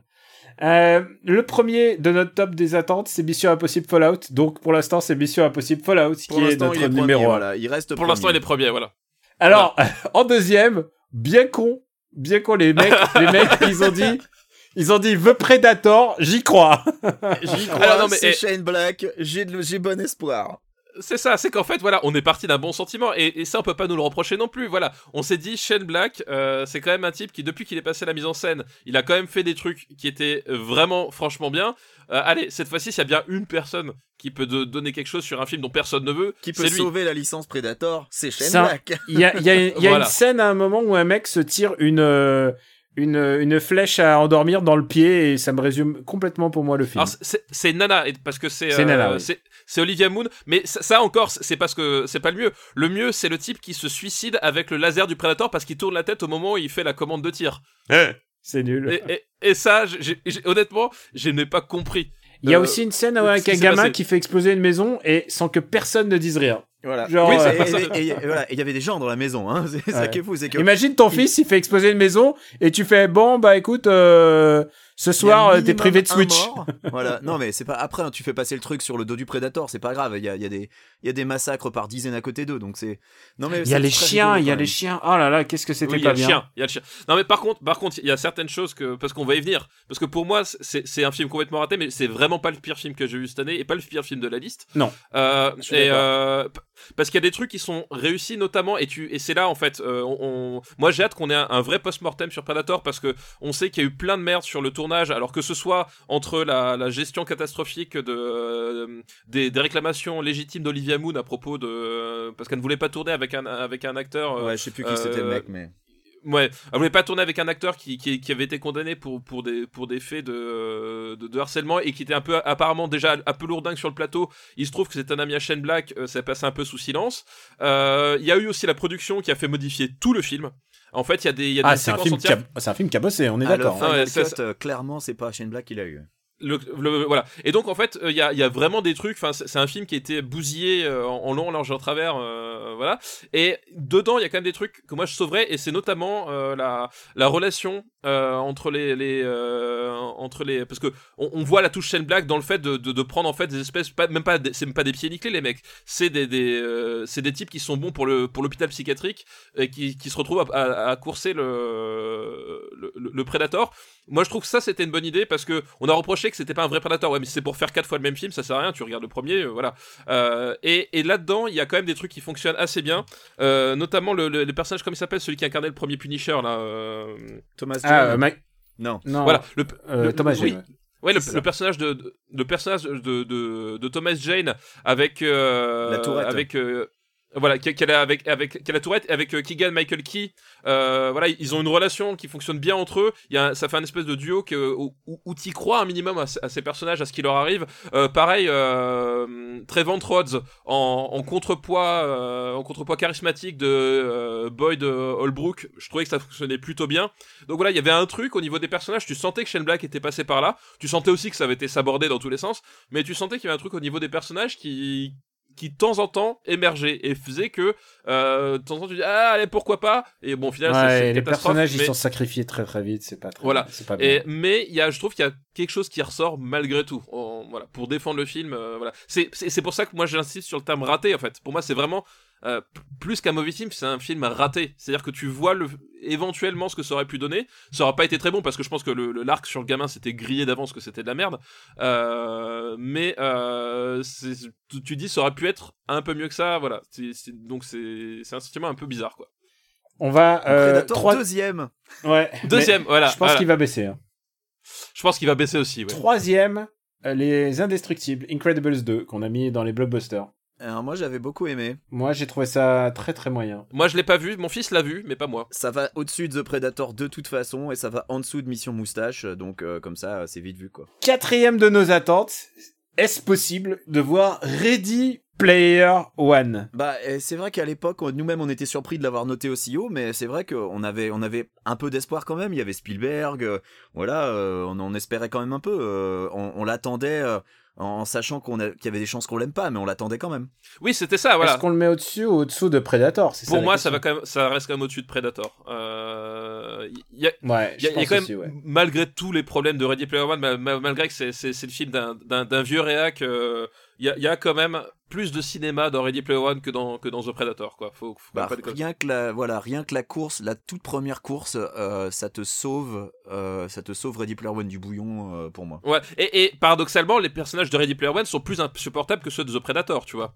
Paradoxalement. Ah oui, je mais, suis d'accord. Oui. mais Les personnages de Ready Player One n'ont aucun intérêt. Ceux de Predator sont, t'a- t'aimerais passer plus de temps avec eux. Voilà, mais euh, il y a quand même plus de cinéma dedans, euh, malgré tout, euh, au milieu, voilà, au, au milieu des, de, de, bah, de la, ce, ce Ready Player One, son gros, son gros problème, c'est que c'est un, c'est une, c'est une galerie commerciale assez ouverte, quoi. C'est, c'est, c'est- Bah, c'est son script, hein, le gros problème.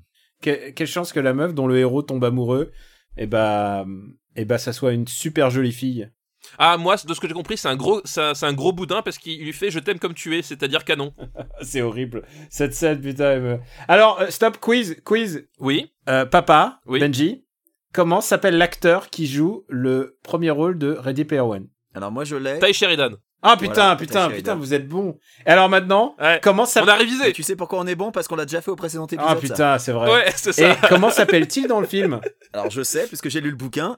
T'as lu le bouquin Attends, attends, si, si, si, c'est, euh, euh, c'est un truc, c'est un- c'est une référence à la légende du roi Arthur. euh, euh, Ah merde, j'ai oublié. Euh, non, putain. c'est Non, non, c'est pas une référence à. non, non, Non. c'est pas C'est Durandal. c'est une référence, au- c'est une référence aux personnages qui ont la même initiale pour leur nom et leur nom, de, leur prénom et leur nom de famille, comme Peter Parker ou Bruce Banner. C'est texto dans le bouquin. Euh, putain, je me rappelle plus son, son nom. Merde. C'est Wade Watts. Il s'appelle Wade Watts. Ah oui, d'accord. Et voilà. Ouais, comme quoi, Ah comme quoi, on peut pas être préparé Mais à non, tous non, mais ces je, quiz non, je- je, pensais que tu parlais de son avatar en fait. Ah, ouais, son avatar c'est Parseval. Ah, son avatar. C'est Perceval, c'est pour ça, voilà. Non, mais oui. Ah oui, non, mais je savais pas qu'il avait un prénom, le, le, le- le mec dans la, dans la vraie vie. Tout le monde s'en branle.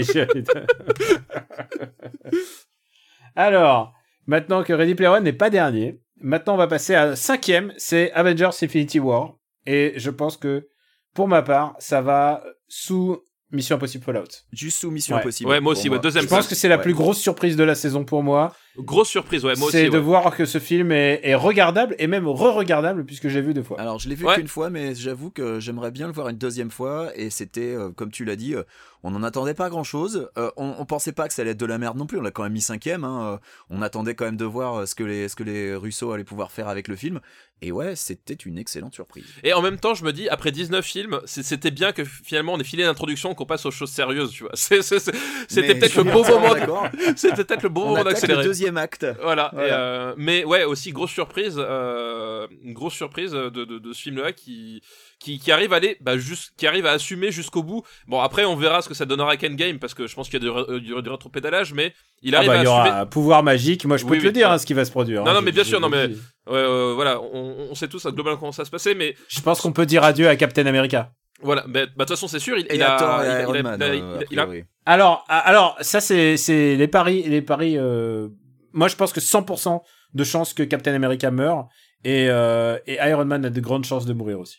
Donc voilà, mais Infinity War, il, il assume pense son truc qu'ils jusqu'au bout. quoi. tous les deux pour sauver, euh, pour sauver le, le, monde et voilà. Moi, moi aussi, je pense aussi, ouais. Je pense que ce sera ça. euh, Mais on verra bien. Voilà, on verra bien Et. Bucky devient Captain America et, euh, et je sais pas qui devient Iron Man. Pepper Potts. Si- Ah oui, c'est vrai. Sixième, euh, sixième film de là déjà ça ça commence à descendre en qualité. C'est Deadpool 2. Alors Deadpool 2, je sais de source sûre que tu as beaucoup ri devant, Daniel, donc euh, je t'interdis de le mettre en dessous de Ready Player One. Non non, bien sûr, bien sûr. Et je pense que je le mets au-dessus d'Incredibles 2. Euh... Oh putain, ouais, c'est pas- non. Non, c'est pas. Ah non, non. Non, non, non, non, non. C'est pas possible que, que, que Incredibles 2 soit, soit pire que Deadpool non, 2. Deadpool 2 Parce que m'a Deadpool m'a 2 plus fait rire que Incredibles 2. Dé- euh, Incredibles 2 vraiment m'a genre j'ai j'ai j'ai fait Non, non. Dead- Deadpool 2. Donc, comme tu peux le comprendre, Stéphane, Incredibles 2 est un excellent film. Oui, oui, je, je vois ça. Non, mais Deadpool 2, c'est le film où, euh, globalement, t'as Cable qui revient dans le, dans le passé parce que toute sa famille est morte à cause d'un mec. Et après, il se dit Oh, finalement, ma famille, je les encule, je vais sauver Deadpool que je connais depuis Bon, 20 d'accord, ok, non, non, mais d'accord, ok, je veux Non, dire, mais Incredibles 2, au moins, il y a, il y a un peu de, il y a, il y a un peu de qualité, mais en fait, vraiment, c'est, euh, c'est- pas Le, très le bien. seul truc, le seul 2. truc que ça m'a fait rire, ouais, Deadpool 2, il y a deux moments où ça m'a fait rigoler. Euh, le Bah, premier, X-Force. Hein X-Force, ça t'a forcément fait rire, quoi. non, pas tant que ça, parce que j'ai trouvé ça vachement forcé. ouais. Euh, Oh. le, moment où ça, le moment où ça m'a fait rire, c'est le- dans le générique du début, euh, réalisé par le mec qui a tué le chien de John Wick. Voilà, ça, ça m'a fait rire. Euh, ça, ça m'a fait beaucoup rire. Et deuxièmement, c'était la, la, la chanson du Juggernaut.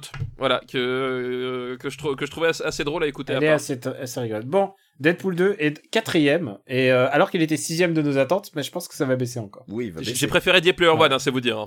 Ah oui, ah non, Ah non, faut pas déconner, J'ai quand, même préféré Deadpool 2. Ah, si, si. euh, ouais. Euh, septième, Pacific Rim Uprising. Alors, est-ce que je suis le seul de nous trois à l'avoir vu? Non, je l'ai vu aussi. Non, je l'ai vu aussi. Ah, ah J'ai vu aussi. Tout le monde l'a vu.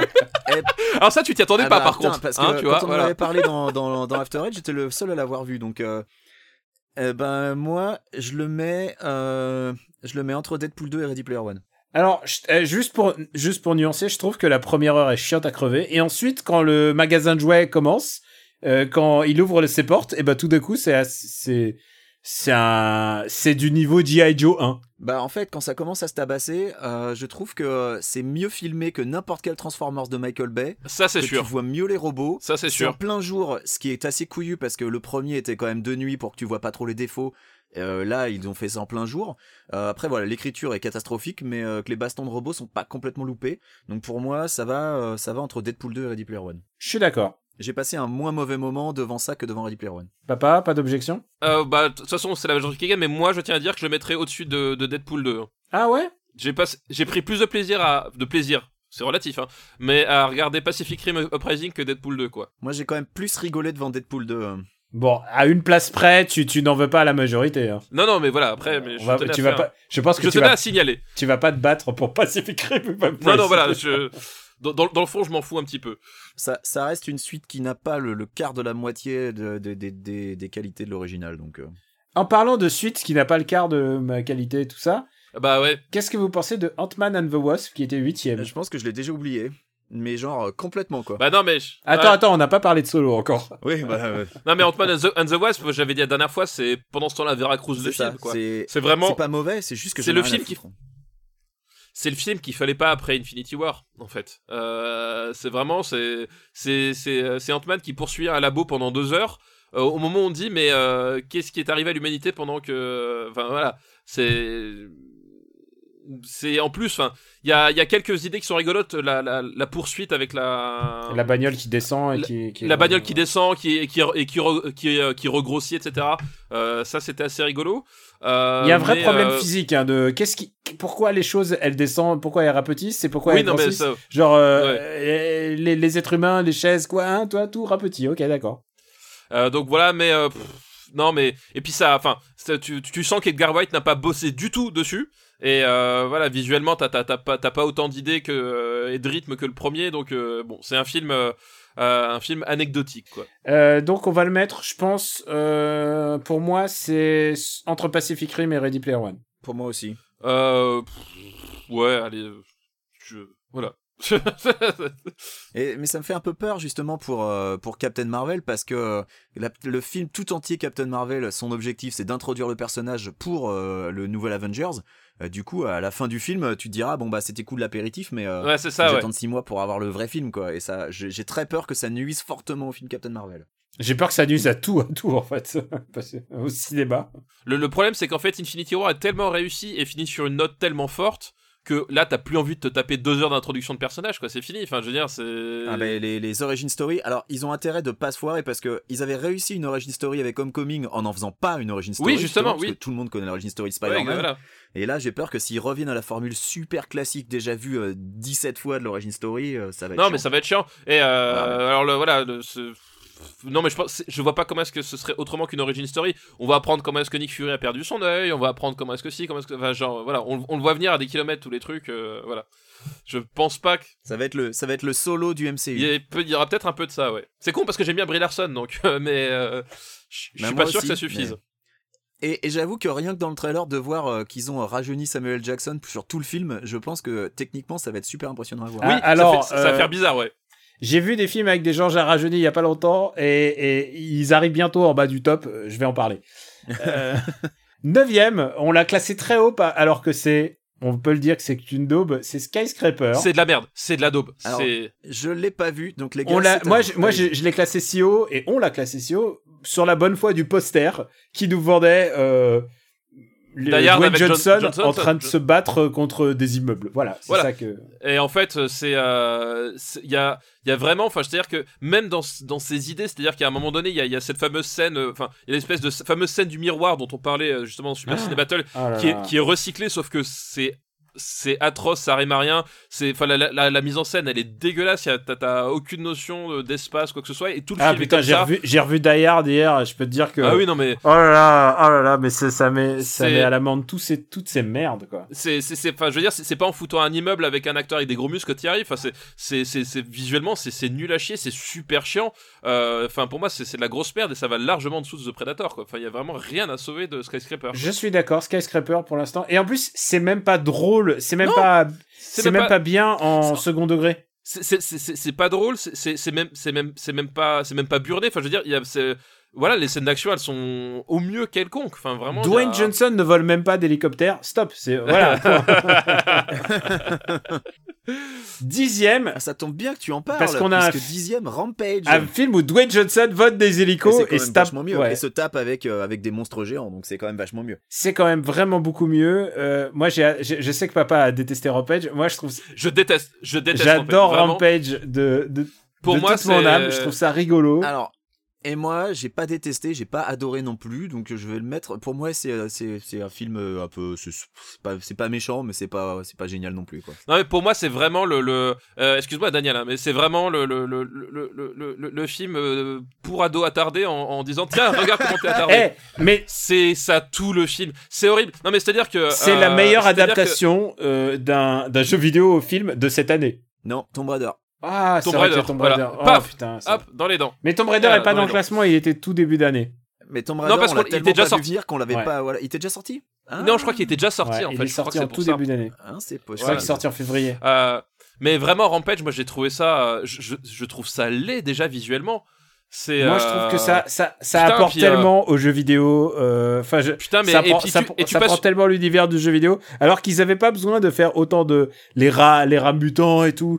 Et Non mais tu, et tu, passes, tu passes une heure sur, sur, sur un commando qui chasse un loup dans une forêt pour qu'au final les mecs ils n'aient aucune incidence Ils sur le fassent- film. Ah ouais, les Aucune. mecs se fassent Ah, buter. mais moi j'ai trouvé ça Aucune. vachement cool. J'ai trouvé ça vachement cool parce que mais tu c'est- dis ah ça y est je le vois c'est le commando qui va être méchant et qui va attaquer le, le Et- gorille copain ouais, de mais- Johnson et en fait non les mecs se font massacrer. Non, mais- Moi j'ai trouvé ça super. Le problème c'est de, de Rampage c'est, que t'enlèves les 90 premières minutes, le film ne change pas. Je veux dire c'est, c'est, c'est c'est un court métrage quoi. C'est euh, Ouais mais justement ce que j'ai trouvé intéressant c'est les c'est blagues pipi caca, enfin, c'est bon, quoi. Alors, il y a des plaques, il y a, Certes, il y a des blagues pipi il y a caca. des pour pipi caca, mais il y a surtout, il y a Jeffrey Dean Morgan en rôle d'agent FBI. Oui, alors c'est, le- seul qui, c'est le seul qui, qui sauve Il est chose. Ça, génial. Et il- seul truc. on m'appelle quand, quand on a fait caca dans les draps. Putain, mais c'est- mais, mais voilà, donc les blagues pipi caca, ça fait beaucoup rire Daniel. Non, mais moi, j'ai vraiment trouvé ça chouette, justement, que l'équipe de GIS du début se fasse massacrer parce que je, je m'attendais au gros cliché de ah, finalement, c'est eux qui vont être les vrais méchants du film, mais pas du tout. Et j'ai trouvé Oui, ça mais- mais- vraiment, euh, vraiment couillu, quoi. Mais le problème tu passes pas une heure dessus. Tu fais ça au bout de 20 Ah, minutes. Il y avait peut-être beaucoup trop de temps passé dessus. Oui, mais C'est- genre, que si tu euh, passes que 20 minutes dessus, euh, t'as t'as pas le temps de. Enfin, tu renverses pas le Non, cliché. mais, quoi, non, mais, si tu veux. non, mais t- tu- le cliché, t'as pas le temps. C'est des mecs qui sont habillés tout en noir, ils font, Euh ils bossent pour les méchants. T'as Bah compris En deux plans, t'as compris qui c'était. Me passe pas une heure dessus Ah, pour les tuer. Enfin, c'est sûr dire, que c'est sûr que dans Die Hard, c'est il te montre deux deux secondes de bus, euh, enfin de de de camion qui amène les. T'as même pas besoin de montrer les les Allemands. T'as juste il te montre le camion avec une musique Eh qui fait boum boum. Tu sais que c'est les méchants. Mais Bah, déjà, les mecs, ils parlent avec un accent allemand. Déjà, ouais, tu sais, mais des mais ne comparons pas Skyscraper, euh, ne comparons pas Rampage Ah non, non, à, Rampage. à, à Die Hard. Ce que je pense qui est important à souligner dans ce film, c'est que Dwayne Johnson ne vole pas un hélico, mais deux hélicos, dont un qu'il fait voler alors qu'il a un rotor pété et qui balance des missiles en même temps. Et ça, je pense que ça monte un peu. Je pense que euh, pour moi, Rampa- euh, pour moi, Rampage, c'est un peu le hors série euh, de Fast and Furious. C'est et s'il y avait des strums dans Fast and Furious, ça se donnerait ça. Euh, moi, moi, je suis assez d'accord parce que en fait, c'est quasiment son personnage de Fast and Furious qu'il a repris pour Rampage. Genre, euh, euh, quand il a un peu de temps entre deux missions, bah, en fait, il apprend à parler le langage des signes pour parler avec des singes. Voilà. Ouais. Et des singes qui font des wads. Alors pour moi, Tu l'as dit, Daniel, on ne compare pas Rampage à Die Hard puisqu'on compare Rampage à The Predator et à Skyscraper. Donc on le met où? Euh, pour moi, je le mettrais. Euh, en- Moi, si si je m'écoutais moi en termes d'appréciation, je Ah le bah, mets. Tu le mettrais premier. Non, je le mets entre Incredibles et Deadpool 2. Non, Ouais, ça d'avis. qu'on t'écoute pas. Donc, Ja- jamais de euh, la- Non, alors non, mais maintenant, dis-moi, dis-moi où c'est comme ça que ça marche, hein, Super Ciné. Toi, tu me dis, moi, je te dis, et après, on essaye. euh, euh, Moi, je le mets, je le mets entre Ant-Man et Ready Player One. Moi, ce qui, pour moi, ce qui sauve euh, euh, Rampage, c'est que cette année Skyscraper est sorti aussi. Alors, Donc, toi, tu donc on le met entre. en dessous de The Predator et au-dessus de Skyscraper. moi, je le mets sous. Moi, personnellement, je le mettrais sous, Predator. Donc moi, je le mets entre. Donc je le mets entre Ant-Man, et Ant-Man and the Wasp et Ready Player One. Voilà, sa juste place. Oh putain, juste place. J'appelle ça de l'arnaque, moi. ah bah non, mais c'est comme ça que ça se passe, euh, la démocratie, mon gars. Non, mais après, des gens vont voir ce film de merde en te faisant confiance, Daniel. C'est Non, ça qui ils m'a- vont qui pas. m'ennuie, non, moi, tu vois. après tout ce qu'on C'est a ça dit sur Ant-Man and the Wasp, derrière il y a Rampage. Maintenant ils savent, ils savent que ils peuvent passer peut-être un bon moment ou alors se faire chier. Voilà, ils savent. Les fans de Ready Alors- Player One vont encore nous tomber dessus, les gars. Mais non, il est pas dernier. Euh... Il est mieux que Skyscraper. Et c'est c'est- c'est Ouais. marqué. Voilà. attends, attends de voir ce qui va aller au-dessous. Onzième, donc en parlant de, de, de films euh, mémorables de l'année, Solo. Alors, Ouais, bah Solo, qui était euh, le, la grosse déception de Stéphane et moi, ouais, on peut le dire. On a déjà beaucoup parlé de Solo. ouais. On va pas revenir sur Solo. Solo, on l'a déjà un peu oublié. Mais le problème, c'est que c'est pas archi mauvais solo. Non. Solo, je l'ai complètement oublié, mais c'est vrai que c'est pas archi mauvais. Par contre, c'est complètement oubliable. Il tu sais quoi Il serait arrêté une demi-heure plus tôt, ça aurait été parfait. Ouais, voilà, c'est ça. En fait, ce qui a nul à chier, c'est que à la fin, on te fasse le coup. Enfin, il y a plein de trucs nuls à chier, mais le truc nul à chier, c'est qu'on te fasse le coup. Ah, mais en fait, la résistance, elle, est- elle est née grâce à Han Solo. Genre, Hmm. ah Là, ça, il fallait pas. Pareil, euh, on s'en fout de savoir que Han Solo, c'est pas son vrai nom. Tu me dis Han Solo, c'est son vrai nom. C'est bon, on passe à autre chose. Je veux dire, euh, voilà, t'as plein de trucs. Mais euh, il y a des trucs, genre la, la séquence du braquage du train au début, C'est plutôt réussi, ça. la trouvais assez cool. La, pareil, la formation du commando dans, dans, dans les rangs de la Waffen de l'Empire. Voilà, je trouvais ça assez, assez bien vu aussi. Même si c'est un film très très gris. Il y avait un truc, voilà, je trouvais qu'il y avait un truc. Pourquoi pas quoi Euh, C'est juste qu'en fait effectivement euh, c'est un film bah, comme Ready Player One il, il est il est conçu pour répondre à des questions dont tout le monde se branle quoi c'est euh, enfin c'est ça ça- il y a des moments le, le concours de citation on Il y a s'en quand même fout des quoi. grosses longueurs, des gros passages où tu te fais chier pendant Solo, donc. euh, oui puis il y a Calici aussi Bah, oh, tu te fais chier et en plus tu vois gris. Donc, euh... alors la question est où est-ce qu'on le met? Ah bah ça va au-dessus de Ready Player One, c'est sûr. Je le mets en dessous d'Ant-Man, par contre, je me suis euh, plus fait chier devant Solo que devant Ant-Man. Moi aussi. Moi, je le mets entre, je le mets entre Rampage et Ready Moi je le mets entre Ant-Man et Rampage. Euh, je le mets aussi au-dessus de Rampage. Allez, baf. Oh là, bon, d'accord, ok. Bah, non, mais c'est la même. c'est le, le marbre.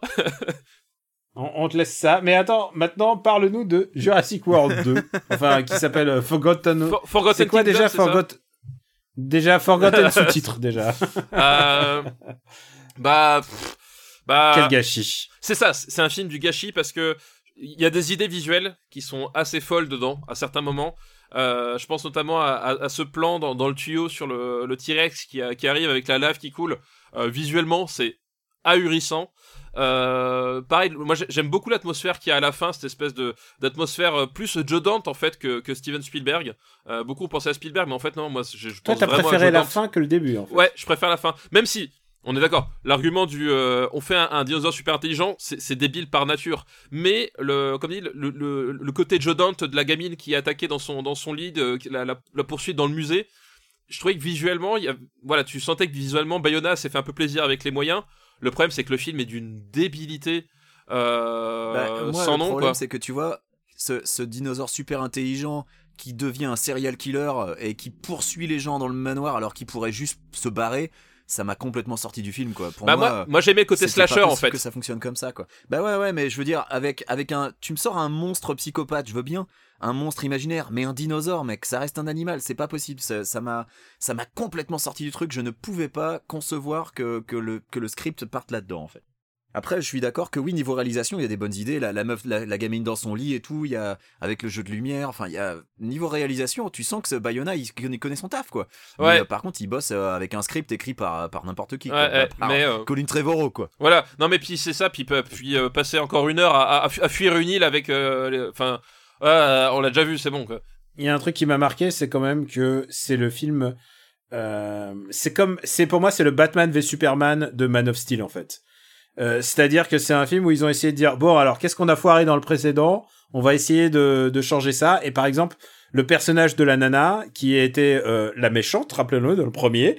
Elle était la méchante qui courait en talons dans, dans, dans l'espèce de jungle. Et bah là, ils en ont fait une méga écolo. Ils ont fait, ils sont allés dans les les les recoins inverses. En fait, tu vois, Ah ils oui, ont non, inversé le sûr, prisme. oui. Ils ont fait, euh, ils ont fait de, du personnage de Chris Pratt une espèce de de lâche. Enfin, vraiment un mec. Bah, ils- enfin, ils ont, ils ont- ils ont- ils ont inversé les prismes. Ils en ont fait le personnage idéal pour Chris Pratt, Ouais. j'ai envie de dire. Ah, t'aimes pas Chris Pratt, toi.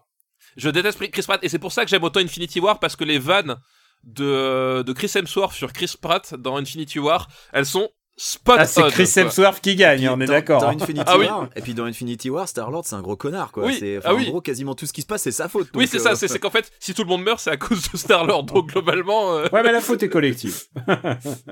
Ouais, non, non, ouais, bien sûr. ouais, Alors, ça. où est-ce qu'on met Jurassic, euh, Jurassic World 2, qu'on oubliera? Alors, pour moi, je mettrais ça au-dessus de The Predator. euh, je suis assez d'accord, mais je le mets en dessous de Ready Player One. Ouais, moi aussi, ouais. Ah, vous le mettez Bon, pff, ouais, ok, d'accord, je- ça se défend. Bah parce que Ready Player One a pour lui euh, la course du début euh, qui pour moi, euh, enfin c'est le c'est le truc qui sauve le film et, euh, et Jurassic World n'a pas ça quoi.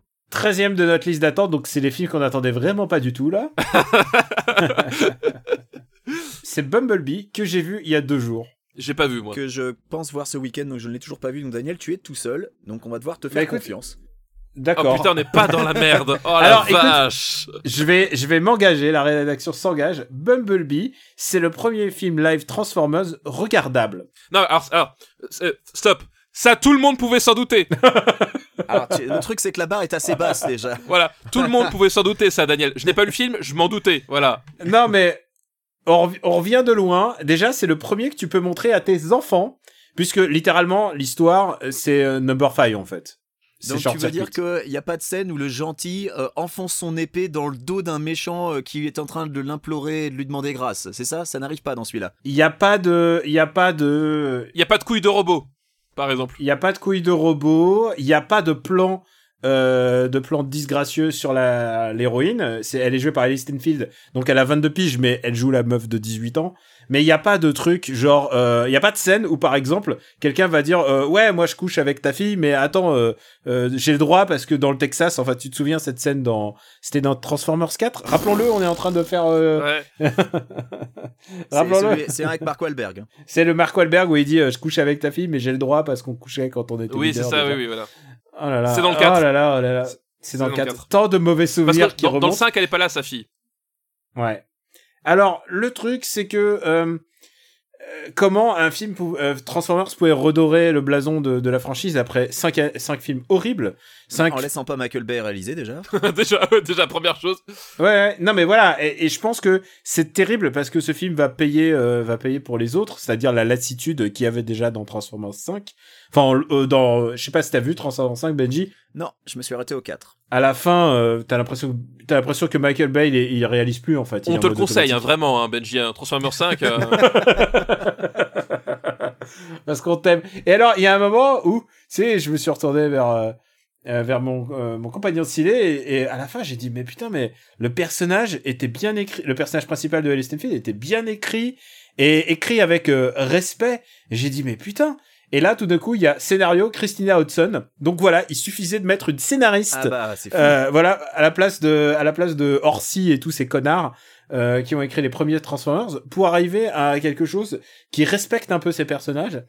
Alors, certes, ça a pas du tout les mêmes euh, ambitions, j'imagine, de, de, de faire autant d'argent que les Transformers.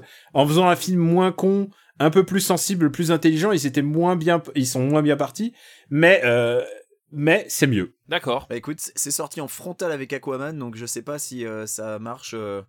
Non, non, non, c'est non mais là c'est le gadin. Il y a beaucoup de films qui se qui se qui font des gadins. Moi, je vous recommande si vous avez des gamins, c'est un film complètement regardable par des gamins et il y a énormément de références euh, hommages au Transformers le show télé. C'est-à-dire ils ont pendant les séquences de flashback euh, Optimus Prime et euh, Bumblebee, ils ont vraiment le design qu'ils ont euh, dans la série télé quoi.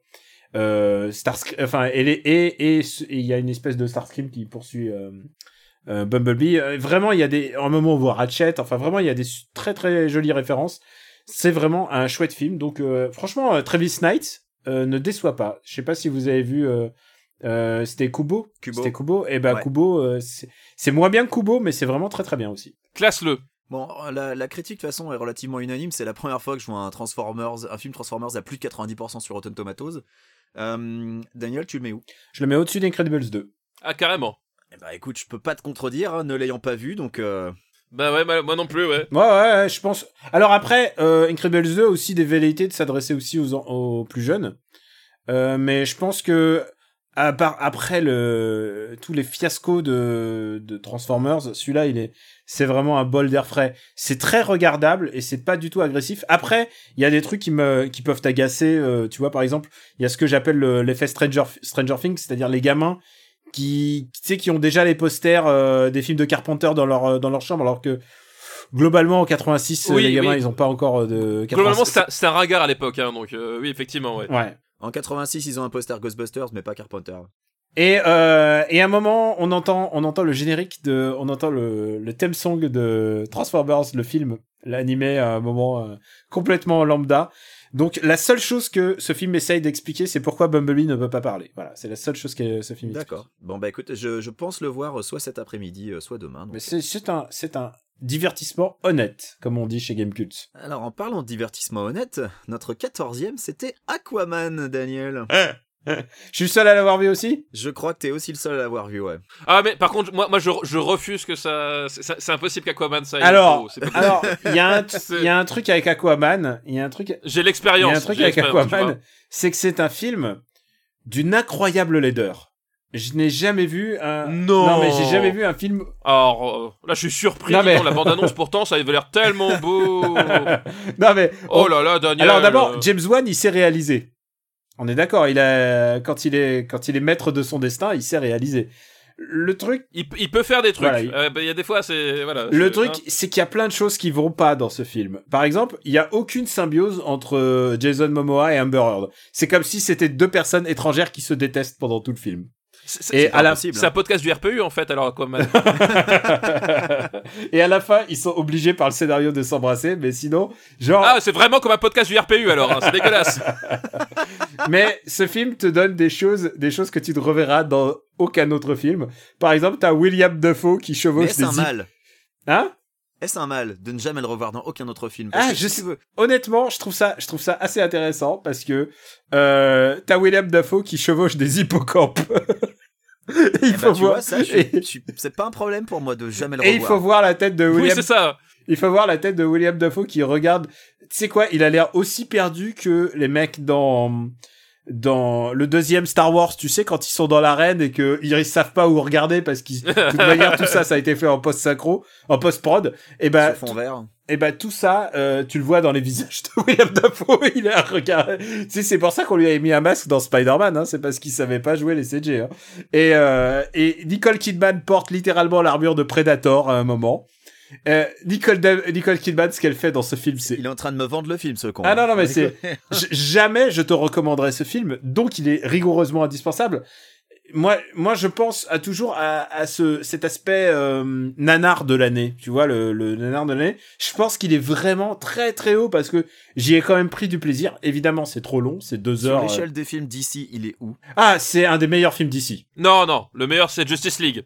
Voilà. Le meilleur c'est Justice League, c'est voilà, c'est imbattable, imbattable. Tu ne pourras rien y faire, Daniel.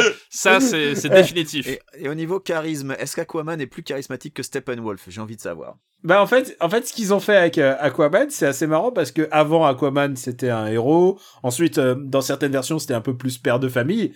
Là, maintenant, c'est un bro. C'est vraiment, c'est un surfeur en fait. Il est, il est con. Avec Jason Momoa dans le rôle titre, tu m'étonnes. Je pensais qu'il était euh, champion d'échecs. Cette version de, cette version d'Aquaman, cette version d'Aquaman, je te jure, il est con. euh, il est con comme râteau, comme un râteau à attraper les, les feuilles, quoi. tu vois, il est, il est con comme un balai.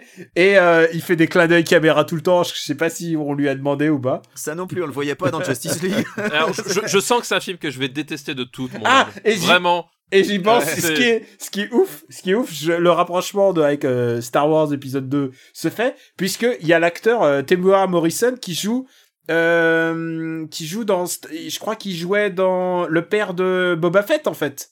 Ah oui, exact. Et donc, du coup, là, ça y est, c'est bon, j'ai mon rapport dans ma tête. Tout d'un coup, ce mec-là, il est en CG rajeuni pendant tout le film, et il a l'air d'avoir le visage malade de John Travolta quand il s'est fait faire de la chirurgie. C'est euh, c'est inhumain, les, les visages rajeunis. Et alors, ce qui est fou, c'est que Nicolas Kidman, elle a pas besoin de CG pour rajeunir, mais ils ont quand même fait de la CG. Tu sais plus ce qui est vrai, ce qui est faux. C'est un film d'une extraordinaire laideur. Et rien que pour ça, ça vaut le coup de le voir. Je pense que ça va au-dessus de Ready Player. Alors, Daniel, tu, là, là, pour le coup, c'est toi qui assumes jusqu'au bout parce que là vraiment c'est on, on ne peut rien faire parce qu'on l'a pas vu mais vraiment tu Rien que pour le fou Ouais, rire, je suis d'accord et je vais le mettre en dessous de Rampage et au-dessus de Ready Player One. Alors, écoute, tu sais quoi? Je sais que si je revois Ready Player One, je vais m'énerver. Je sais que si je regarde Aquaman, je vais pas m'énerver parce que c'est trop con. non non mais moi, moi moi comme tu me le décris ça a l'air d'être le film. Euh, euh, oui c'est con mais comme je sais, comme je fais exprès que c'est con c'est en fait je suis malin t'as vu? Gros clin d'œil. Je sens que c'est un film abominable. Je vais détester cette espèce de grosse bouche. Ah, euh, c'est- c'est c'est alors tout sais ce que je déteste dans le cinéma américain actuel. C'est vraiment c'est Est-ce que toi qui m'as dit que demain tu vas voir Spider-Man Into the Spider-Verse, tout à fait. Euh, est-ce que tu veux pas y aller plus tôt pour regarder Aquaman pour nous euh, dire Non, non, non, non, non, non, Et tu peux emmener tes enfants parce que ce coup-ci, il y a pas Superman qui abat des gens, il y a pas Batman qui torture des gens. C'est ma, fille qui va être déçue. The Spider Verse. Into the Spider-Verse, on l'avait pas vu venir. Euh, honnêtement, si on devait le classer là tout de suite, moi je le mets entre Mission Impossible Moustache et Avengers Infinity War sans hésitation. Et, et vu la, le- ce qui nous reste à traiter, je pense qu'il ne personne n'ira aussi. au- Je le mettrais même au-dessus d'un Mission Impossible Fallout. Ah, tu le mets au-dessus au-dessus de Moustache? Ouais. Ah, Ouais, ouais, je le mets au-dessus. Remarque, j'avoue. Et- le deux- point deux commun de au ces deux films, c'est les films- J'hésite. C'est les films que j'ai vus deux fois au cinéma tous les deux. Pareil. Et je le mets au-dessus. Je pense que, je pense qu'en termes d'achievement, en termes de, de ce que ça a apporté au, au cinéma, ça enlève rien à Macquarie et, et, et Tom Cruise. Ouais, t'as raison, je le mettrais peut-être au-dessus de Moustache aussi. ouais. Non, mais ça, ça a dessin animé, ça a dessin animé, c'est pour les gosses, on s'en fout. Voilà. Passons à autre chose.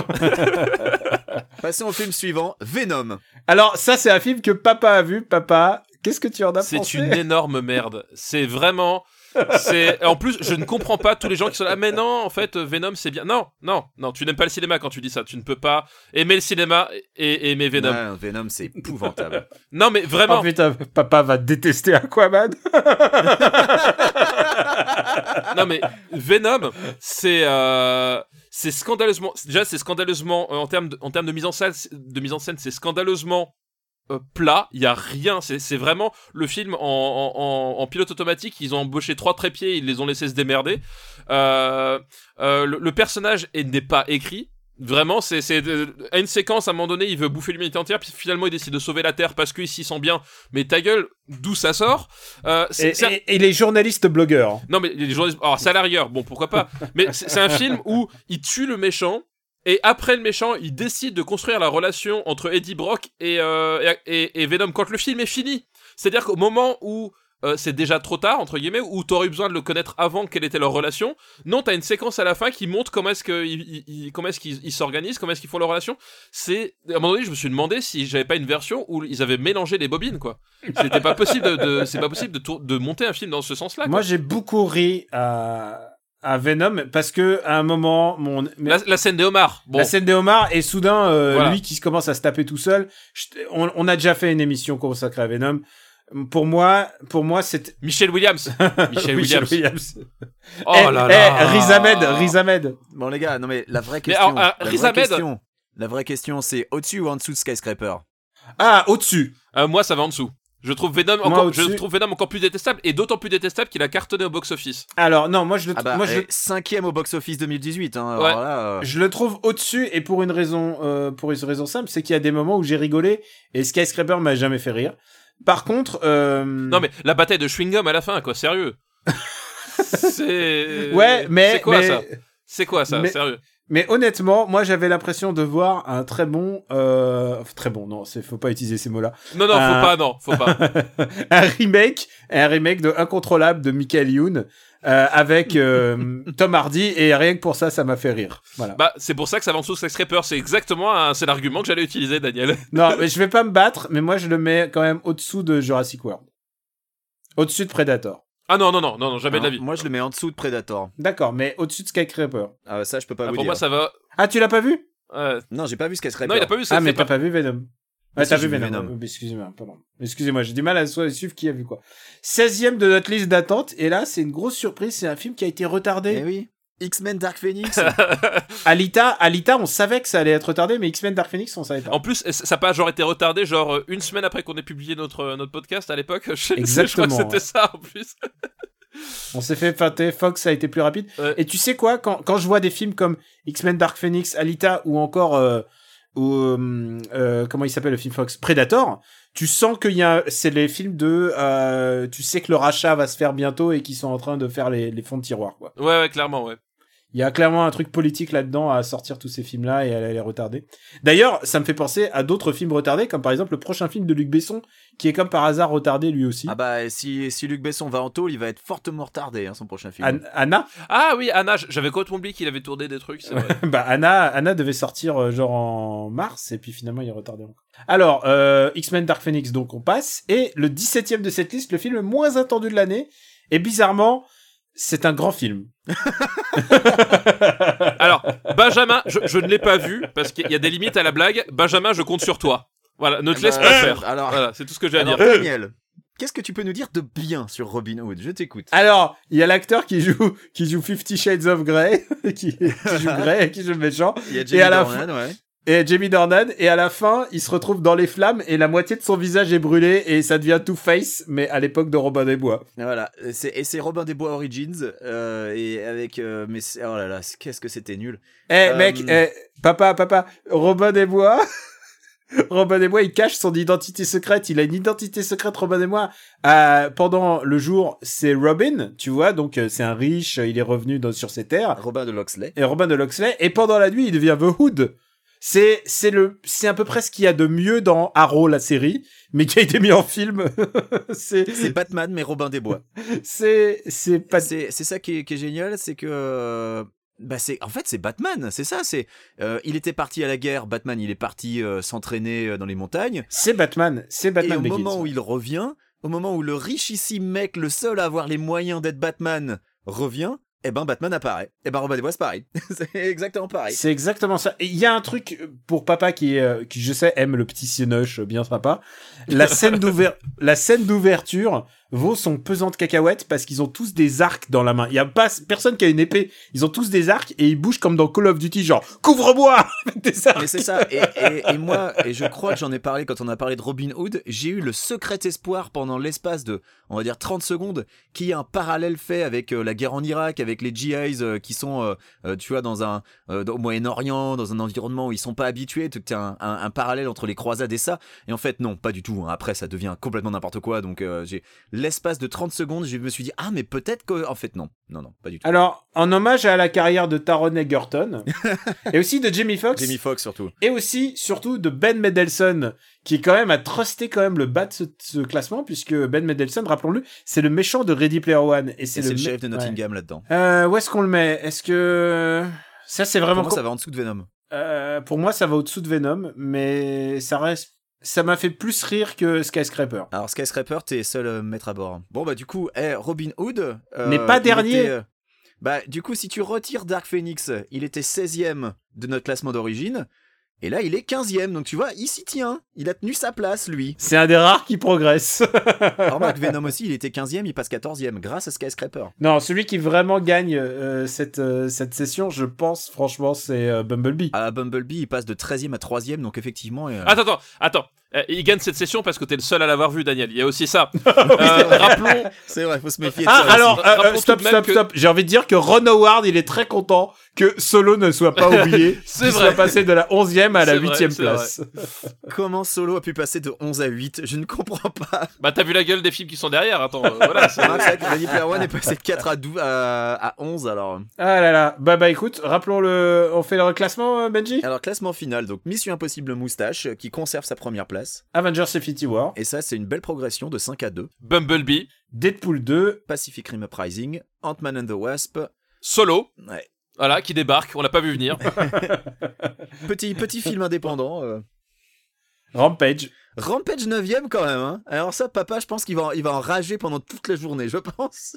qui, ouais, Rampage qui, qui est tellement pas à sa place. quoi. Alors, celui qui putain, j'ai envie, de te dire que quoi. celui qui est pas à sa place, c'est Aquaman. Quel enculé, quoi. Quel salaud. Donc Aquaman, Ah, mais là, il faut que- juste au-dessus de Ah, Ready putain, Player One. Et tu sais quoi, papa, papa, quand t'auras vu Aquaman, s'il te plaît, dans la minute, écris-moi. Ah non, mais je... eh, mais c'est à James Wan, hein Faut pas ça, plaisante pas. On en était où? On était à Jurassic Ready euh, Ready Player One 11e, Jurassic World Fallen Kingdom 12e, lui aussi conserve sa 12e place. 13e The Predator, plus gros gadin euh, de tout Ouais, le plus gros classement, gadin, hein, de ouais. la deuxième à la 13e place. En même temps, la Un déception film était- qui a bossé. Ah bah c'est proportionnel à notre déception, je pense.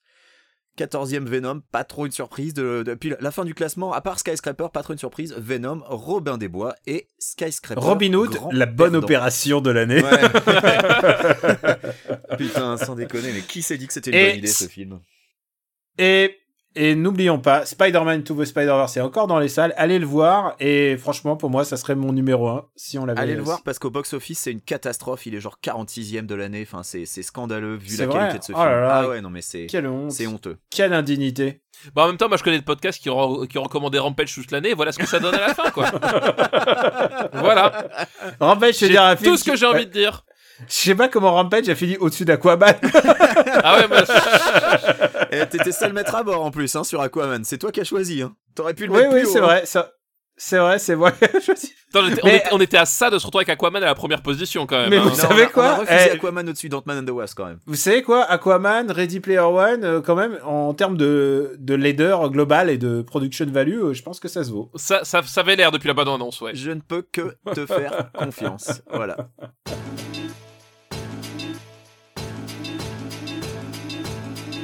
Bon, je crois qu'on est bon pour cet épisode. Est-ce que euh, vous voulez, à titre trompeur, à la fin on balance de reco? Est-ce que vous voulez quand même rebalancer une reco? Bah non, parce que Marocco, je l'ai fait tout à l'heure dans le... en parlant de BD. Donc, euh, Puis de toute façon, la pop culture c'est de la merde, alors il y a pas besoin de reco, puis voilà, comme ça c'est fait. Donc on garde nos recos pour l'année prochaine, pour le prochain épisode. De toute manière, euh, bah, euh, le RPU suit son cours, euh, puisque vous retrouvez Super Ciné Battle la semaine prochaine. Et euh, le Growlcast, euh, c'est quoi Dans le Growlcast est sorti la semaine dernière, donc Voilà. euh, voilà, l'épisode de décembre sorti la semaine dernière. Il y a eu notre super président de la cinquième battle quand même, dont il faut parler, hein, qui était un épisode hors série de Super Ciné Battle. On a bien rigolé quand même. hein, euh, On a beaucoup rigolé et on est très content des réactions. Les réactions étaient très positives. Très content du classement de Nicolas Sarkozy. Je suis assez déçu, les, les gens n'ont pas pris ça au premier degré. Et, euh, et vraiment, moi, je- moi, je- moi j'avais fait ça en me disant, mais euh, les gens vont nous, vont nous cracher dessus, ils vont nous détester, ils vont nous huer, ils vont prendre ça au premier degré, ça va être génial. Et en fait, non, non, vous êtes beaucoup plus intelligent que ce que je croyais et je suis très déçu par ça, je dois dire. Voilà. Et bon, putain, comment rebondir, rebondir après ça Non, mais il y a des gens qui l'ont écou- qui l'ont qui l'ont écouté en famille, quoi, avec leur papa et alors et genre et les pa- et les papas qui disaient ouais, mais non, mais moi je connaissais bien l'époque. Et le, et Pompidou. le général, le général Mais d'où On ils pas- parler comme ça du général? Ah, J'ai envie de dire que euh, les gens qui sont pro-gaullistes aujourd'hui sont moins actifs sur les internets que les fans de Ready Player One. C'est curieux. hein. Donc euh, voilà, voilà, c'était tout. Mais c'est les mêmes, de toute façon, non Je pense que c'est les mêmes, hein, les fans du les, les, les, les fans du, du gaullisme et les fans de Ready Player One, à mon avis, c'est les mêmes personnes. hein. Comment on en arrive là tu, tu vois les Donc- mecs entre, entre deux posters de, de jeux vidéo des années 80, ils ont des posters de Raymond Barre. euh, de- C'est ça. Poer. bon, euh, vous avez entendu, c'était Stéphane Boulet et Benjamin François et moi-même, Daniel Andreev. Vous pouvez nous retrouver euh, bah, sur, euh, sur Twitter. Faut pas oublier qu'on a le Twitter afterite.fr et le. Non, ils vont pas trouver. Oui, c'est vrai. Excuse-moi, merci. Et, et, et at Super Ciné Battle aussi. Euh, on est dispo aussi maintenant sur Spotify et sur notre site internet, sur iTunes. N'hésitez pas, vous vous dites c'est la bonne résolution, bah à laisser des étoiles euh, pour, pour euh, aider le référencement à cet épisode. C'est très con de le dire à la fin, mais pour nous soutenir, c'est le Patreon, c'est www.patreon.com slash RPU, où vous pouvez lâcher euh, euh, autant que vous voulez en fait. Voilà, c'est... euh, Et si vous n'avez pas un rond à lâcher, eh ben, juste parlez de nous. bah ouais, exactement. C'est gratuit. D'où les petites étoiles ou, ou, ou le faire écouter à vos parents pour vous dire Quoi, tu donnes de l'argent à ces connards? Voilà, c'est ce genre de. Qui n'aime pas De Gaulle qui n'aime pas Ready Player One Nous, on cherche. ce- Eh putain, si un jour on se prend les fans de Rampage dans la gueule, et je, te- je te, le- je te reprends, papa. Tu pas. hein. Ah bah, il y a peut-être un groupe. Le, fandom Rampage, ça doit être quelque chose. Ah bah, tu sais quoi, genre les élitistes, ceux qui connaissent tous les jeux et tout. machin. Euh, donc voilà, c'était tout pour cet épisode. On vous souhaite euh, une excellente année. Et en sachant que profitez bien parce qu'il y a encore le nouvel an russe qui arrive derrière. Donc si vous voulez encore faire la fête, vous pouvez Putain, pendant, Daniel bourré pendant un podcast, bravo. pendant encore au moins deux semaines encore. Donc on vous embrasse très fort, on vous souhaite bonne année et on vous dit à bientôt. Ciao à tous Bonne année, bisous.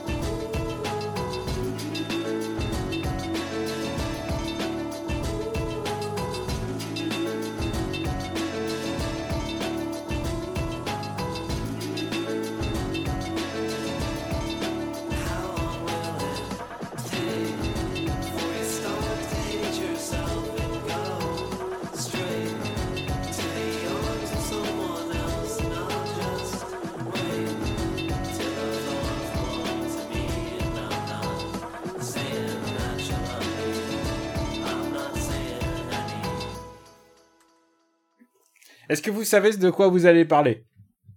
Euh, pas vraiment, mais. euh,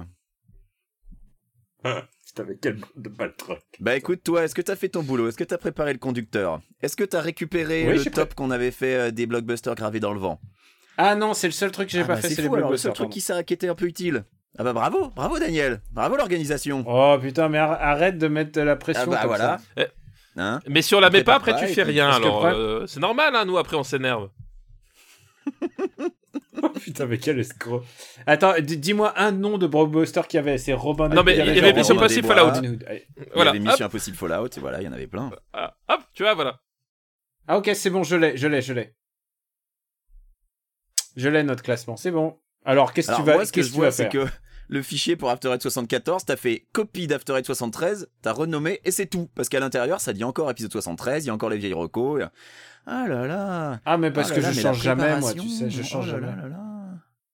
Je- Ah non, par contre, j'ai préparé sur un brouillon ce que je vais dire. Ah bah c'est bien, c'est pratique, on le voit. nous. Ah, c'est du propre, c'est du propre. putain. Non mais moi c'est comme ça, moi je vais, euh, moi je vais aller, je vais aller faire enregistrer un, podcast avec Max Hildan. Au moins là lui c'est un vrai professionnel. Putain, Voilà. j'étais sûr. J'étais sûr que t'allais dire, mais si, regarde, il y a marqué film, jeu, BD, audio. Voilà. De quoi Il y a marqué la fin de Tumblr porno et la fin de Vélib as we know it. Voilà, je voulais, je voulais en parler à un moment ou à un autre. Alors, je vais Et parler attends, de la- regarde, regarde. la, fin Regarde. de Joachim son, son forget, euh, euh, la, la République en marche.